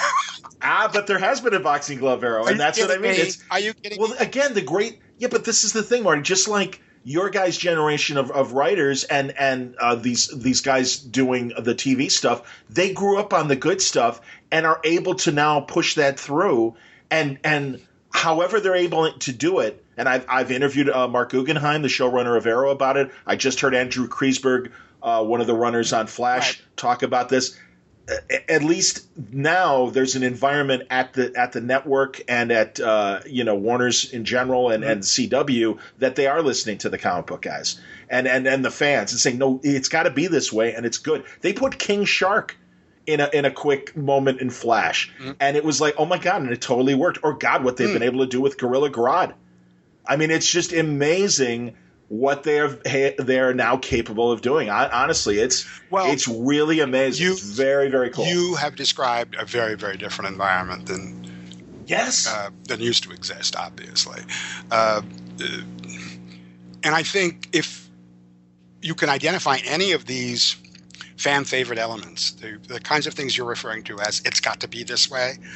If you can identify any of those as a unique selling proposition for the brand, then it's always better to say, instead of a knee jerk reaction, we can't do this. It'll look silly. Uh, it's unworkable. It doesn't make any sense. It's better to say, how can we make this work. It's called adaptation. And what it sounds like you're saying is the product demonstrates a uh, an environment that is more receptive to adaptation than merely cherry picking from among the continuity the things that a preconceived notion says will look good or are yes. rejected because they won't. Yep. And no, it's it. Yeah, they seem to have that um, clout to to push that stuff through. And in fact, Kreisberg said in Flash, he's like, "Look, we acted like we're probably going to get 13 episodes and out. Let's do the Flash show that at least fans will appreciate as a cult show of oh God, at least they were able to get all that stuff out there and do a good job with with those ideas." And that's why they just kind of went with it. And luckily, Flash is just such a. I mean, the only thing about Arrow is it is kind of a, a darker and more noir show, so it's a little more depressing. Uh, in the same sense that Gotham, I think, suffers from. Mm. Whereas Supergirl and The Flash are such positive and optimistic shows that I really think they hit the ground running with this kind of brightness that people really appreciate. And the same goes for the Marvel movies compared to the DC movies. There's always a bit more humor, it seems, and, and a lighter tone to the Marvel films mm-hmm. than than uh, than the DC stuff. Well, I actually haven't heard you talk much about the Marvel uh, movie product and everything. Uh, what's what are your thoughts on those? Well, I I tend to sit through superhero stuff if I feel I need to. Uh, it's more a matter of research, or I mean, it's just it's not quite honestly, a form of entertainment that I would actively seek out myself, to be perfectly honest. Uh, Is it like a hardware store? It's like working in a hardware store and suddenly like, hey, here's a whole, whole pile full of nails. Well, it's, Go well, it's, well, it's always been like that. Uh, okay.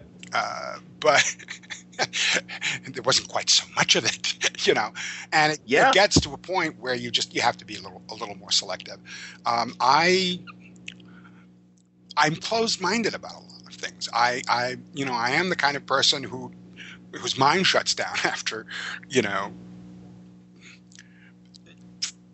not feeling engaged for more than 10 minutes, which is not to say I have a short attention span. I just get impatient very quickly. And quite frankly, that's perhaps one of the reasons why I never really got into Star Wars.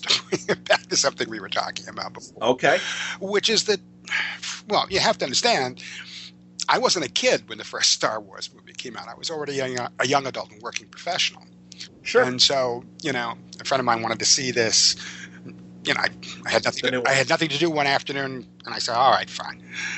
But I had already, you know, read a great deal about it in, in the showbiz trade papers, and in, in particular, uh, AFI uh, had, had a, a magazine, and they did an extensive interview with George Lucas, in which he told the story of how uh, Star Wars was essentially his response to not being able to convince Ned Tanen of Universal to let him do a Flash Gordon feature.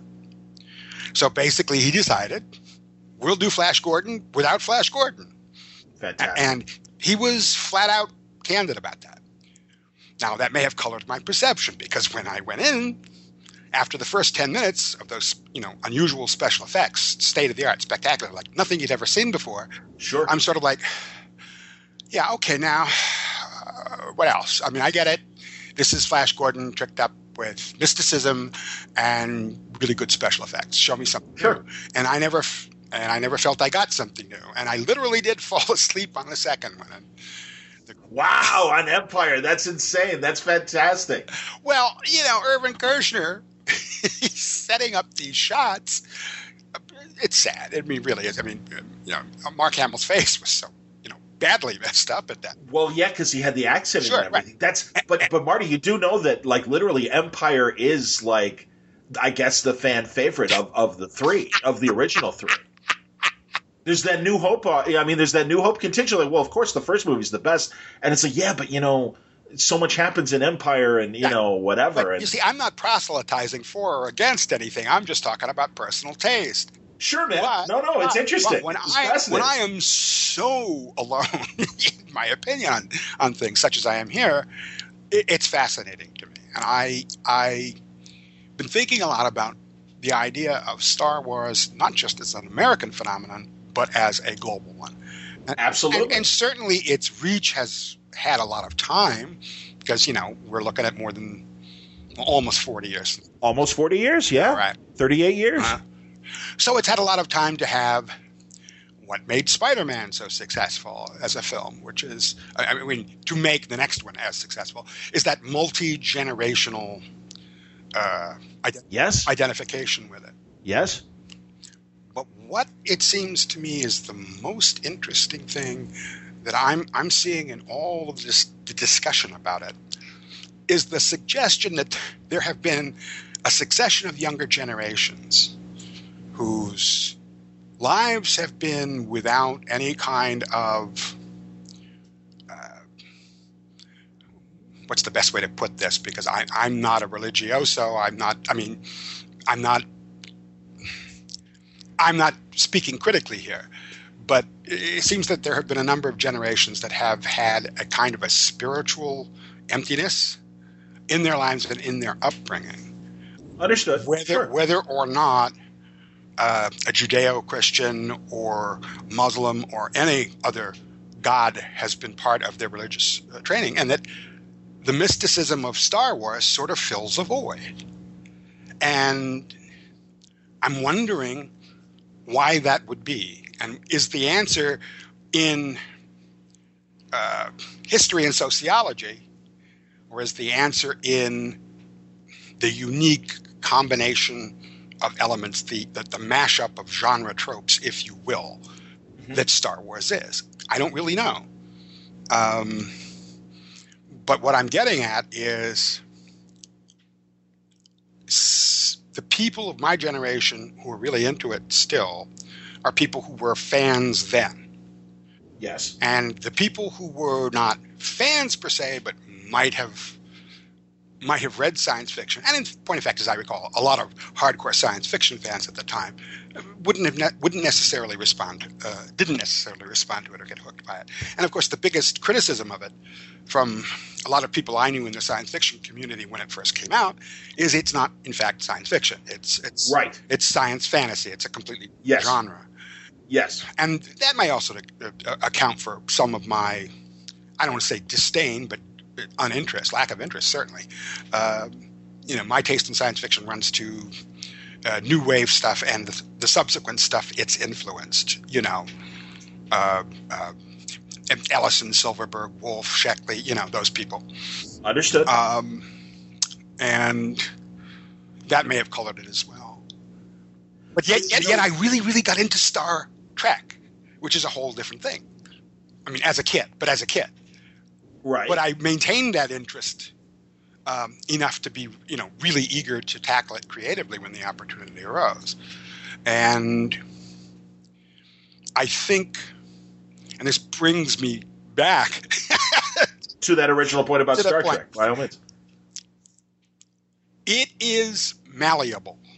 It, it is fungible. That world can be treated in a variety of different ways. Um, and it was actually very successful, or much more so than our dramatic series. Uh, the, I'm talking about the original series, in doing comedy episodes. Um, I mean, you know, Trouble with Tribbles is a is a big favorite. Oh yeah. And what I think that may have done is led uh, the network and the studio in Roddenberry's absence to say, okay, this is a malleable thing. Um, the seriousness of the second season wasn't working terribly well. Let's make it a little loopier. In, in in terms of next generation or, No, or the original series? I'm talking about Go on. Fred Fry. Okay. Fred Fry Ah, so back to Friday. Yeah, Series. exactly. All right. Yes. in that last season. So what they're saying is, well, let's let's go, let's make it a little goofy. Um, well, you know, we, we'll still play it more or less straight, but we can put our tongue in our cheek a little bit. You know, the way Like Spock's brain. Well, no, I'm the way you know Wild Wild West did it. Hey, let's get that guy Freiberger. Okay. Now, that's what that was all about. All that I see. Uh, okay. so- is that confirmed? Because because I know like like is that confirmed or is that a theory on your part? Um, it's it, it is a theory. Uh, it's informed only by having had a very brief conversation with Fred Freiberger once. Freiberger was the also, and his reputation for being able to take something that is falling apart and putting it back together again is well established. Freiberger was the producer on the second season of the Superboy series that was done in Florida. Oh wow! Because I had another one in mind. Go on, and then I'll tell you the one I was thinking of. Oh. Another series, please. Because Uh, yeah, talk about Superboy. and I think that was yet another gig of mine that got scuttled by the Writers Guild strike. Oh man! Well, because you know, did you, you know, Did you not? Because I know a lot of guys did write know, for it. you know, Cary Bates was one of the story editors in this in the second Right. season. Yeah, yeah. No, I know. That's Yeah, the great so- thing about so- the Superboy show. Yeah, so so Fred and I, you know, talked for, chatted for about half an hour, um, and he liked the fact that I knew both the story editors. The other one was uh, Mark Jones, okay. whom I had worked with at Ruby Spears in animation.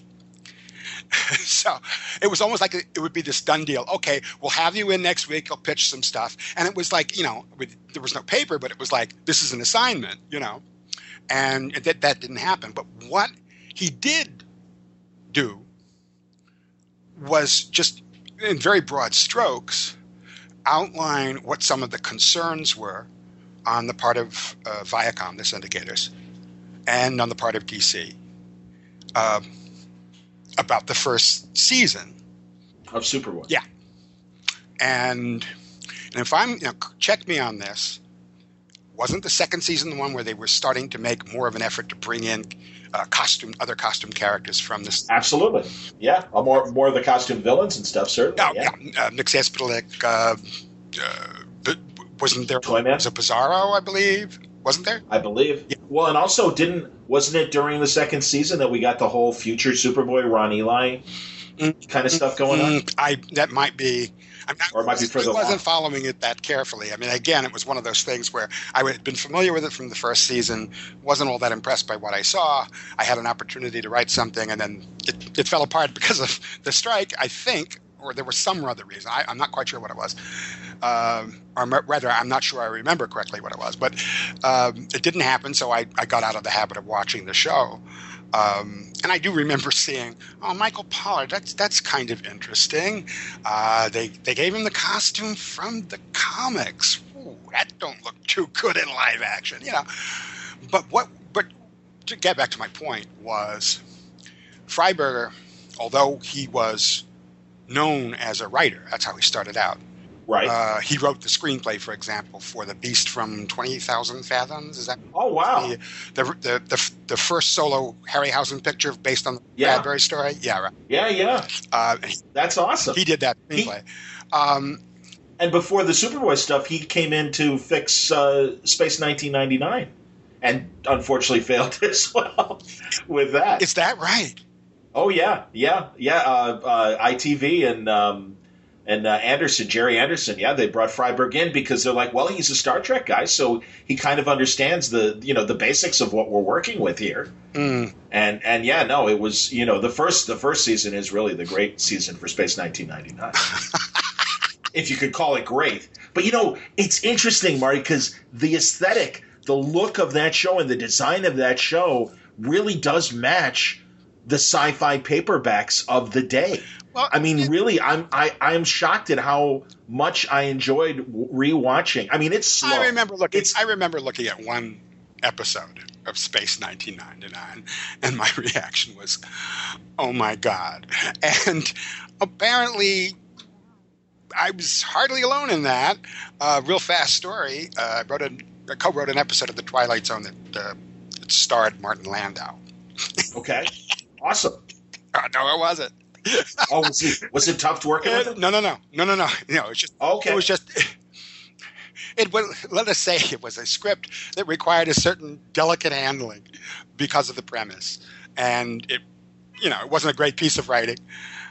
But we had a director, uh, Gerd Oswald, um, a very lovely man, but um, shall we call him a failed German expressionist? Know, he, He started out in the German film industry, but he was like a camera operator, and he came over to this country.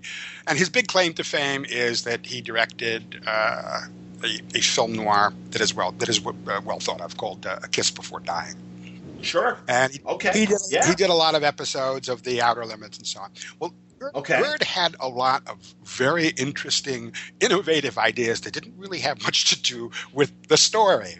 I mean, this mania for hi hat shots. You know what a hi hat is? No, time. uh, Back in the day before everything was digitized, um, the hi hat was a camera stand that allowed you to get the camera down as close to the ground as possible, the floor as possible, to get an up angle shot.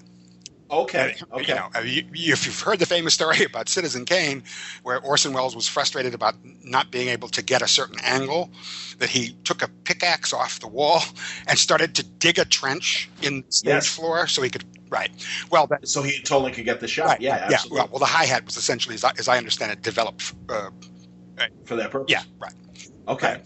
Well, so Martin Landau is being shot from this angle, and the, the picture is 25 minutes of Gerd Oswald looking up Martin Landau's nose. I was going to say exactly. We get a great shot of the nasal passages of right, Martin Landau. Right. All right. And besides, and to make him look because it's it's about it's about it, it, it, we we hinted it's an inbred community, right? Because it's an isolated okay. one. So the one battle that Gerd won, he he wanted to do all kinds of things to make them look unusual. At one point, he wanted to put stocking caps uh, stockings, literally nylon stockings over their faces. As, as, and the idea was that this was the way they went about. This was their, you know, the, the, the equivalent, I guess, of um, the, the, the specific kinds of undergarments that Mormons, uh, traditional Mormons, wear. Okay. Yes. Yes. In other words, yes. that was his idea of externalizing the culty aspect of the group, right? Okay. Well, the one okay. one argument that he won was that everybody wore these uh, butterscotch colored wigs.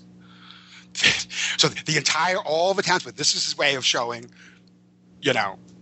To the so poor, poor Marty Landau is wearing this thing that looks, you know, looks like DuPont was involved and human beings never had anything to do with it.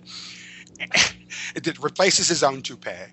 And he's so wonderfully professional. So we have the wrap party. And I walk up to him and I introduce myself and I say, I'm one of the co authors of The Beacon. I'm really, really very sorry about that. And he just chuckled.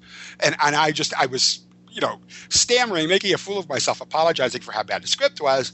And he just looked at me and said, Relax. You never wrote for Space 1999.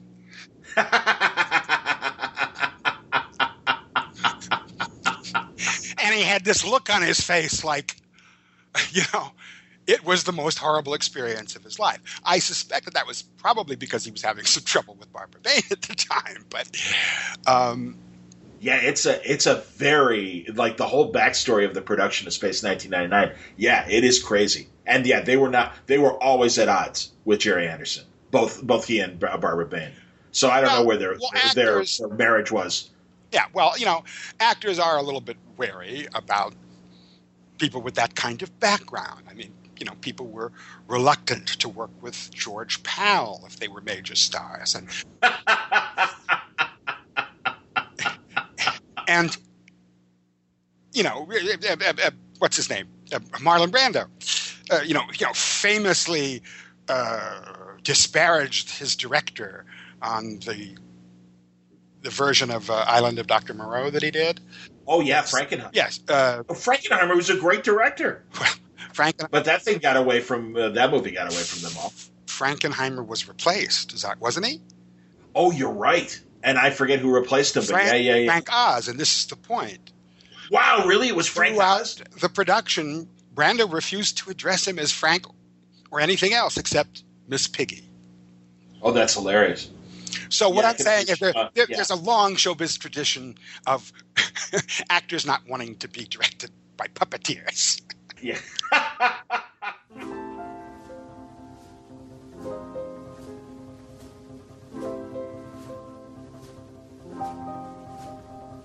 okay, we're going to stop uh, there, and we're going to probably start with that same anecdote with uh, part two because that goes into another long section of, uh, of uh, Marty's observations. And I, you know, it's tough to kind of find an endpoint because you you hear how Marty's uh, mind works, and uh, and he you know keeps apologizing, but all he does is you know talks about very interesting things, and uh, it's a pleasure to do that. So uh, we'll continue the conversation in just a couple days. but wanted to get this to you in time for Christmas, just like Santa. And uh, it's you know my way of saying thanks. Thanks a lot for listening uh, this last year and uh, beyond. Uh, you know, for those of you who've been with me all these ten years, thank you very much, and thanks for sharing the word uh, to your friends that you like Word Balloon and uh, you think they might like it as well. And thank you, League of Word Balloon listeners, for your financial support through Patreon. but I'll give you the full commercial spiel on the next episode. But this one's a freebie because it is the holidays. So uh, even if you don't celebrate Christmas, I hope you are with family at this time of year and have a chance to tell the people that you love that you do love them and they get to be with you as well. So, and I hope that uh, Word Balloon is uh, part of your uh, traveling uh, background as you're as you're going to see your loved ones. So, uh, have a great vacation time because a lot of people take downtime at this time of year, whether they're you know observing a holiday or not. And enjoy yourselves, but be safe and don't worry, more great Word Balloon product to come before uh, we wrap up 2015. So until next time, thanks for listening. Word Balloon is a copyright feature of Shaky Productions, copyright 2015.